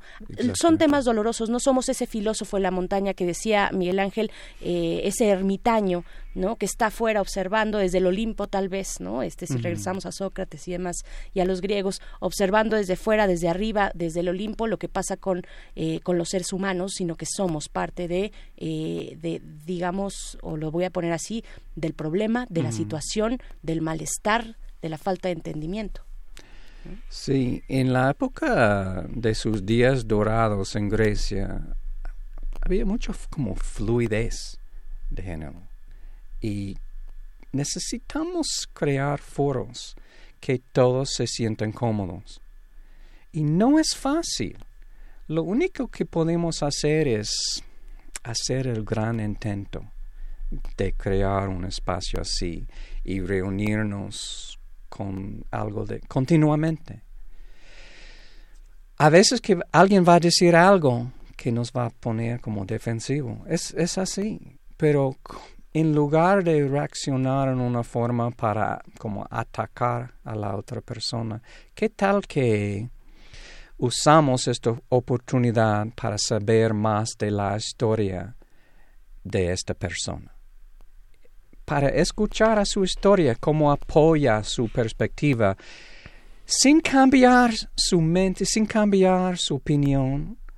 Si, si no nos sentimos que tenemos que cambiar nuestra opinión, es más probable que cambiaríamos, porque nos sentimos presión. Pero si alguien con una perspectiva contraria tiene la oportunidad de realmente compartir, su perspectiva con personas con oídos abiertos es trans nos transforma. ¿Es una forma terapéutica del Sócrates Café? Yo creo que hay una dimensión terapéutica. Es diferente. O sea, no estoy diciendo que Sócrates Café es la solución para todo. No, complementa a otros. ¿No? Pero es una cosa que nos ha faltado por mucho tiempo. Y yo estoy tratando de introducir nuevamente este tipo de filosofía revolucionaria para incluir a toda la gente en este momento que todos quieren pensar en blanco y negro o peor, gris, tenemos gris, que pensamos en colores como niños. No hay nadie más abierto como niños en, estas investigaciones filosóficas. Pero cuando está pasando ideal un Sócrates Café, todos somos niños. Todos tenemos, puedes ver, estamos muy apasionados, tenemos las hojas, los ojos muy, muy animados. estamos preguntando por qué, por qué, por qué. Y esto no es algo muy mal es, es, es, es algo tan fundamental que, que, nos falta, que quiero resucitar en este momento. ¿Cómo, cómo hacerlo? Vuelvo al inicio. Eh, ¿cómo, ¿Cómo hacerlo, Christopher, con, eh, en, en espacios no presenciales? Cómo hacerlo a través del, de la radio. Mm. ¿Cuál ha sido la experiencia que tú has tenido? Eh, y hablábamos de los espacios sociodigitales también, donde, donde no nos vemos a los ojos y es muy fácil lanzar una ofensa porque no estamos demasiado fácil, pero por lo menos si, si abrimos las líneas telefónicas, tienen la oportunidad de participar Y he tenido varios en, en, programas así, por ejemplo, en Estados Unidos, en España, en, en Brasil. Y tienen la oportunidad de ofrecer sus comentarios en, en, un programa así. Y es muy lindo. Los medios sociales como Twitter es bueno para anunciar algo para promovernos. Pero los adultos están lanzando insulto tras insulto. Me, me deja vacío adentro. No, es muy, muy importante que por lo menos nos escucha, que escuchamos nuestras voces. Y un programa como Primer Movimiento es, no hay mejor programa para abrir las líneas y dejar que las, los oyentes tengan la oportunidad de proponer preguntas, proponer sus, ofrecer sus filosofías, algo así. Y creamos y hacemos más y más la comunidad que cumple su propósito realmente. Y es lo que me encantaría hacer. Sí. Yo no sé si tú, Cris, tienes oportunidad de, de, ver las conferencias de prensa matutinas del presidente López Obrador o si te has enterado de ellas. Es, eh, es eh, una discusión en la plaza, es una discusión de cara a la sociedad, si los medios, si creemos que los medios representan y transmiten unas voces, esa discusión facilita las cosas, estar hablando una hora o más de una hora sobre los temas del día, ¿es una manera de conversar en público? ¿Qué piensas tú? Pues eh, no es un facilitador, pero a veces él, este él habla mucho, le encanta hablar de la necesidad y yo lo admiro mucho, su perseverancia de tantos años, y, pero es una cosa hablar y él habla ha hablado miles de veces de la necesidad de dialogar, pero él hace la gran mayoría de hablar y, y no tanto de escuchar. Yo creo que nosotros debemos ser el ejemplo que queremos ver en el mundo. Entonces, yo me gustaría desafiar a sus oyentes, proponer preguntas para crear una comunidad así, porque yo creo que él nunca va a hacer el próximo paso. Yo lo escucho, yo, yo lo veo cada día, diariamente, en esta plática, pero si no lo ocupo a él, yo digo que, ok, él está insistiendo en la importancia de dialogar en foros públicos. Ok, vamos a aceptar este reto y vamos a hacerlo. Y a ver si él tiene la como apertura de, participar algún día, no sé. Pero vamos a decir que es, ok, él, él nos está diciendo que es el momento de, si una democracia va a evolucionar, que tenemos que reunirnos con casi toda la gente y continuamente para dialogar. Y no es, es muy diferente que ser la persona en el escenario hablando, hablando, hablando, pero que realmente tratamos de ser un ejemplo de una persona que facilita una discusión profunda, filosófica, sin una destinación final. Y podemos ser un ejemplo de esto. Puede ser 30 minutos mensualmente, pero podemos ser este ejemplo de lo que él habla, pero realmente no practica. Sí, hay mucho que aprender al respecto y está ahí lanza, se, lanza ya y tú mismo lo dijiste hace un momento, Christopher Phillips, el reto a los radioescuchas. Eh, pero dinos y antes ya para terminar esta conversación y que nos invites también al foro del tejedor esta noche, eh, en toda tu experiencia que has tenido en estos espacios democráticos también, cuáles son, digamos, las reglas mínimas de participación, porque todos podemos hablar, todos podemos llamar a las líneas, todos podemos incluso tener eh, un canal de WhatsApp donde nos dejen mensajes de voz y podamos transmitirlos, en fin, se me ocurren muchas posibilidades, pero la cuestión es el cómo. ¿Cuáles son esos, esas cuestiones que debemos afinar para participar en un espacio democrático como un Sócrates Café? Más que todo hay que hacer el compromiso tienes que entender que no tuve ilusiones extraordinarias cuando comencé. Comencé en un, un lugar muy, muy parecido a esta cafetería de péndulo. Mm. Cada semana, cada noche de martes, estuve yo en, en la sección de café anunciando un Sócrates Café. A veces vinieron cinco, diez personas. A veces nadie vino, menos yo. Tuve un diálogo conmigo mismo. no, pero tienes que entender que fue mi compromiso. Si vinieron personas o no. Una vez, como les dije en mi visita anterior, una vez vino una persona. Tuvimos una plática lindísima sobre qué es el amor. Y ya es mi querida esposa Ceci. Y hay una sección de Sócrates Café sobre esto. Pero no, es, es un gran compromiso tener la, la oportunidad, tener el compromiso y tener la valentía de compartir las perspectivas filosóficas, si vienen muchas personas o no, pero tratar de ser este gran ejemplo. Claro. Claro, pues eh, haremos haremos el intento. Vamos a ponernos de acuerdo con la producción aquí en Primer Movimiento. Vamos a ver de qué manera puede surgir algo que, que nos interesa, que nos es urgente iniciar este año eh, privilegiando el diálogo, privilegiando la escucha.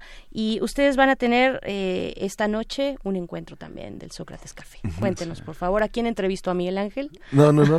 no fíjate, fíjate, es, hoy a las siete y media ah, en Álvaro Obregón y Mérida. La, la cita es este está, está entre... Es, es, es, es Mérida. en, es Álvaro Obregón y casi esquina con Mérida. Es donde está el péndulo, la librería del péndulo, este, muy cerca de Casalá, muy cerca de la Plaza Río de Janeiro, es en esa zona en la que está el péndulo, es una librería muy, muy conocida, a las siete y media vamos a estar ahí discutiendo. Pero Frida Saldívar, que es eh, la, la productora del programa, nos pide eh, plantear un tema, una pregunta que se plantee para una para una participación y que el público, que los radioescuchas nos dejen su audio en el buzón de voz que es 55 56 23 32 81. ¿Qué tema planteamos, Cris? ¿Qué te interesaría plantear para discutir con nuestros radioescuchas sobre un tema que nos preocupe a todos en este momento? La pregunta inicial, tal vez. La pregunta inicial para la próxima. Sí. Oh. Como dejar un poquito la tarea de la reflexión. Eh, y que nos vayan dejando y nos vayan dejando sus comentarios en un teléfono que vamos a dar. Yo, yo, ¿qué, ¿qué, es una pregunta ideal? ¿Qué, o, algo, ¿qué, es una conversación ideal? ¿Qué es una conversación o diálogo, como conversación transformadora que alguien ha experimentado? Pero, ¿qué considera un intercambio ideal? Algo así. ¿Qué, ¿qué piensan ustedes? Sí, a mí, a mí, yo también estaba pensando un poco por ahí cómo iniciar un, un diálogo en estos momentos. ¿no? Sí, y podemos compartir. Van a ver que tienen muchas perspectivas riquísimas y sabias que vamos a aprender mucho de sus experiencias de los oyentes. ¿Cómo iniciar? ¿Cómo iniciar una conversación? Sí, así es. ¿Qué horas son? Significativas. ¿Qué es aquí? Sí, el proceso, ¿no? sí. Sí. no solamente un cómo estás bien, gracias, y tú qué tal también. Y hasta Esto puede ser, depende de la persona. Ay, Christopher Phillips, te agradecemos mucho, estaremos pendientes ah. y, echando a andar pues este, este pequeño espacio que proponemos aquí también, eh, gracias a, este modelo, a esta eh, forma democrática de, de conversar. Y pues bueno, en el foro del tejedor estarán ustedes a las 7 de la tarde en... Eh, el día de hoy. Te agradecemos mucho, Christopher Phillips, por haber ah, estado. Muchísimas gracias. Muchas gracias, Christopher. Y dejamos nuestro buzón de voz que estaremos por ahí ya repitiendo también en otros momentos, 55 56 23 32 81, donde pueden dejar su audio a esta pregunta, ¿cómo iniciamos un diálogo en momentos como este en nuestro país, en este mundo? Pues bueno, ahí está eh, el teléfono. Gracias de nuevo. Muchísimas gracias Christopher. Vamos a ir con música, esto es de David Bowie, porque seguimos recordando a este gran, eh, pues, eh, artista camaleónico, ecléctico y demás, lo que se pueda sumar. Eh, la canción que vamos a escuchar es Black Country Rock y volvemos al primer movimiento después de este.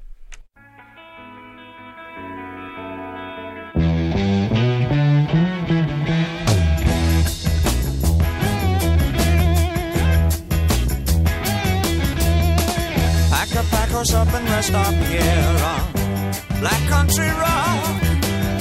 You never know, you might find it here on Black Country Rock. Pack a pack horse up and rest up here on Black Country Rock. You never know you might find it here. Black country rock. Some say the view is crazy,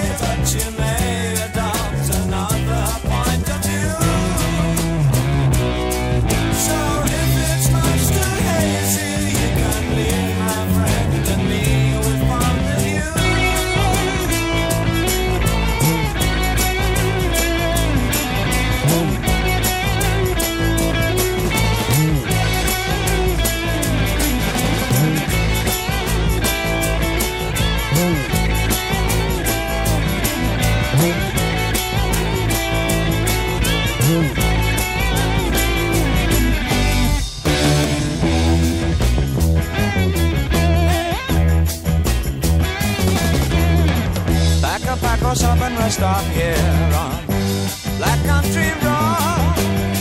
You never know, you might find it here on Black Country Rock. Pack up, pack up and rest up here on Black Country Rock. Never know, you might find it here on Black Country Rock. Some say you is crazy,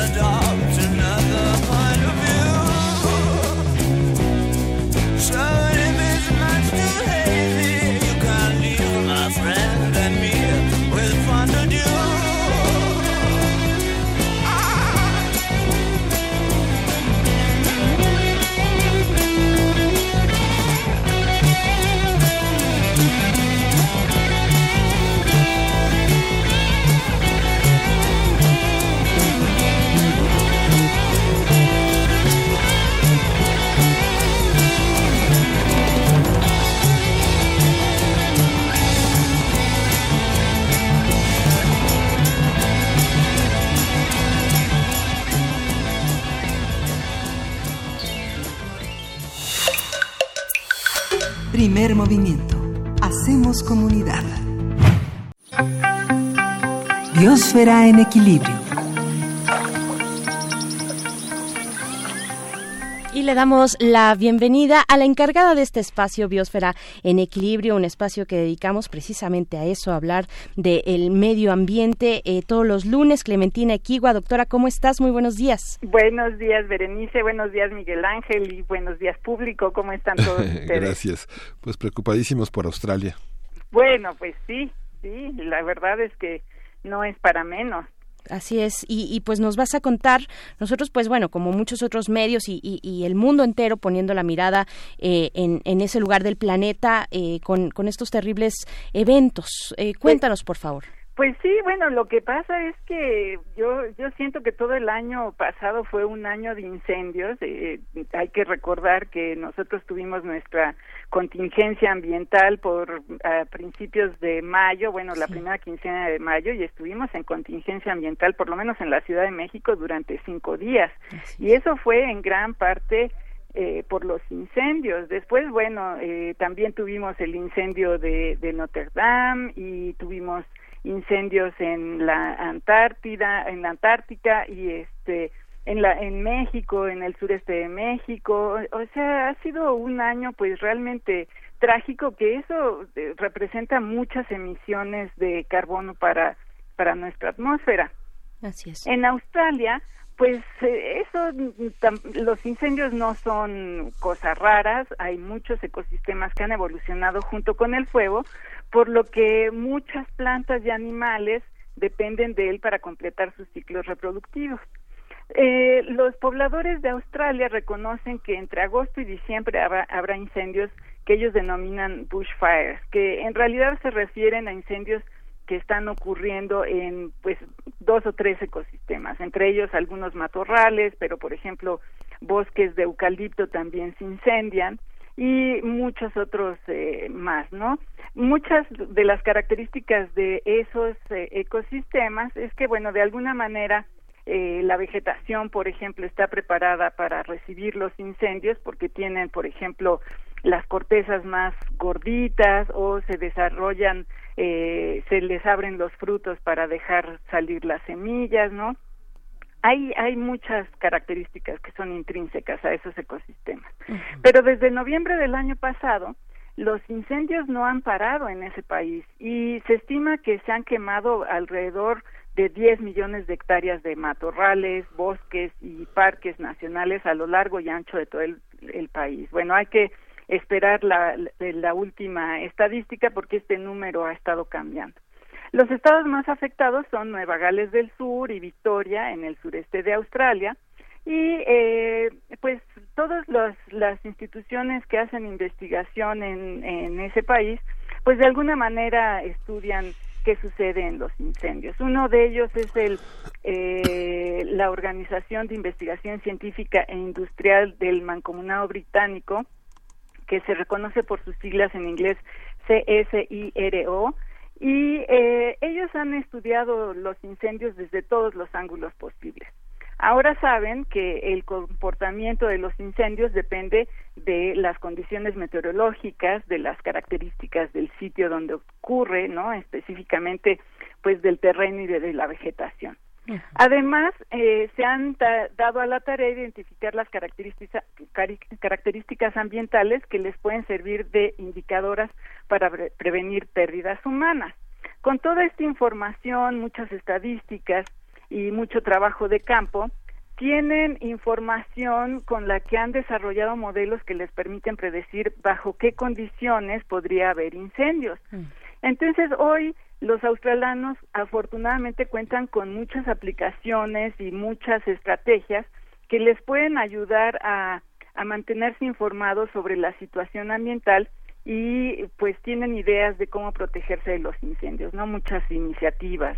Eh, las medidas de prevención seguramente han sido muy importantes porque a pesar de la devastación de la infraestructura humana, solo se han perdido eh, se ha perdido la vida de pues unas 29 personas, unas 30. Realmente para la extensión es afortunadamente poco.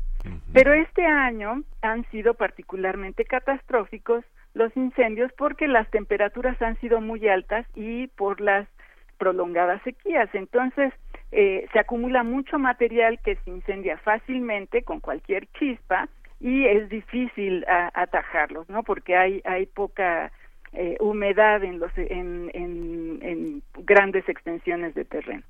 Eh, desafortunadamente se espera que estas condiciones continúen. hoy en la mañana estaba viendo que parece que algunas zonas ya han estado empezando a caer algunas lluvias pero bueno, por lo pronto la situación es sigue siendo grave. A largo plazo, los investigadores de CIRO estiman que bajo condiciones de cambio climático habrá más incendios y, los incendios serán más severos. Pues eh, hemos eh, visto, yo creo que con tristeza, todos los animales que han estado muriendo, ¿no? Muchos de ellos se han estado en condiciones de huir del fuego, pero pues eh, como se han reducido los tamaños de los ecosistemas, pues estamos con el problema que no tienen a dónde moverse. El doctor Chris Dickman es un especialista en mamíferos de la Universidad de Sydney, eh, ahí en Australia. Hace unos días publicó una noticia, una estimación que hizo él con base en datos que tiene World Wildlife Fund en Australia sobre la densidad de animales en ese país y yo creo que la noticia dio la vuelta al mundo porque él calculó que en ese momento que él habló que había afectado a más de 800 millones de animales. Pero después eh, corrigió un poco esa cifra y dijo, no, yo creo que podría llegar a mil millones de animales, solo considerando a los mamíferos, a las aves y a los reptiles. Él no calcula, por ejemplo, qué podría pasar con pequeños animales que viven en áreas muy reducidas y que se han incendiado, por ejemplo, algunos insectos y pequeños moluscos. Y aunque muchos animales se pueden proteger de alguna manera porque se esconden debajo de las rocas, se huyen del fuego, se refugian en sitios más húmedos o se meten en madrigueras de otros animales, incluso hay algunos registros de animales que se entierran en las propias cenizas de los incendios ya apagados, pero eh, se sabe que muchos han muerto lastimados por el fuego y, o intoxicados por el humo de los incendios. El doctor eh, Dickman está preocupado, por ejemplo, de especies en peligro de extinción, ¿no? Habla de algunos marsupiales gladiadores que viven en los bosques de eucalipto que pues podría ser muy grave. Entonces, eh, pues ellos están eh, preocupados por esta situación y dicen que es un momento muy importante para que todo el mundo eh, anote qué es lo que está pasando, para que los biólogos y los políticos unan esfuerzos, porque la única manera de mantener comunidades en buena salud y proteger la mayor biodiversidad posible es estando pues cuidando y, entendiendo bien qué sucede en todos estos ecosistemas. Así es. Pues querida doctora Clementina Equigua, te agradecemos. Eh, eh, hay mucho, mucho que, que seguir eh, comentando, hablando y reflexionando sobre lo que ocurre en Australia, estos grandes incendios. Te agradecemos mucho estos, este pequeño momento para, para volver al tema y te mandamos un abrazo. Nos escuchamos el próximo lunes. Claro que sí. Abrazos a todos. Muchísimas gracias. Vamos con lo siguiente. Todavía no nos despedimos. Hoy en Radio UNAM. Y ya está aquí Uriel Gámez, eh, nuestro compañero de producción, para hablarnos sobre lo que va a ocurrir hoy en Radio UNAM. Bienvenido, Uriel, ¿cómo estás? Hola, Beri, buenos días. Hola, Miguel, buenos días. Buenos días a todos allá afuera. ¿Cómo están? Bien, gracias. Cuéntanos, ¿qué va a ocurrir? Pues rápido, en un minuto, tenemos eh, en Xochicosca acabando primer movimiento aquí a las 10, a la 1 de la tarde Prisma Reu, a las 6 de la tarde Conciencia, Psicología y Sociedad. Bueno, el programa que también conoces tú, Bere, sobre el tema Buenos Profesores. Es una encuesta que hicieron a varios alumnos de la universidad para saber qué determina a un buen o a un mal profesor, ¿no? Ah, va a estar bueno. A las, 17, a las 19 horas, Panorama del Jazz, van a hablar de Lionel Hampton, el primer vibrafonista del jazz. Perfecto. Y a las 8 de la noche, como es habitual, Resistencia Modulada, el de Lenguas y el cultivo de ejercicios. Muy bien, pues ¿Y qué más? Y bueno, invitarlos también, la universidad no solo se queda aquí, está ni en CEU, sino también está el cinematógrafo del Chopo, el MAC, el CCU Tlatelolco, entonces pueden visitar todos estos sedes de la, universidad que son alternas al campus universitario Perfecto. Muchas gracias, querido Uriel Gámez. Nos despedimos ya, Miguel Ángel Nos despedimos ya. Esto fue Primer Movimiento. El mundo desde la universidad.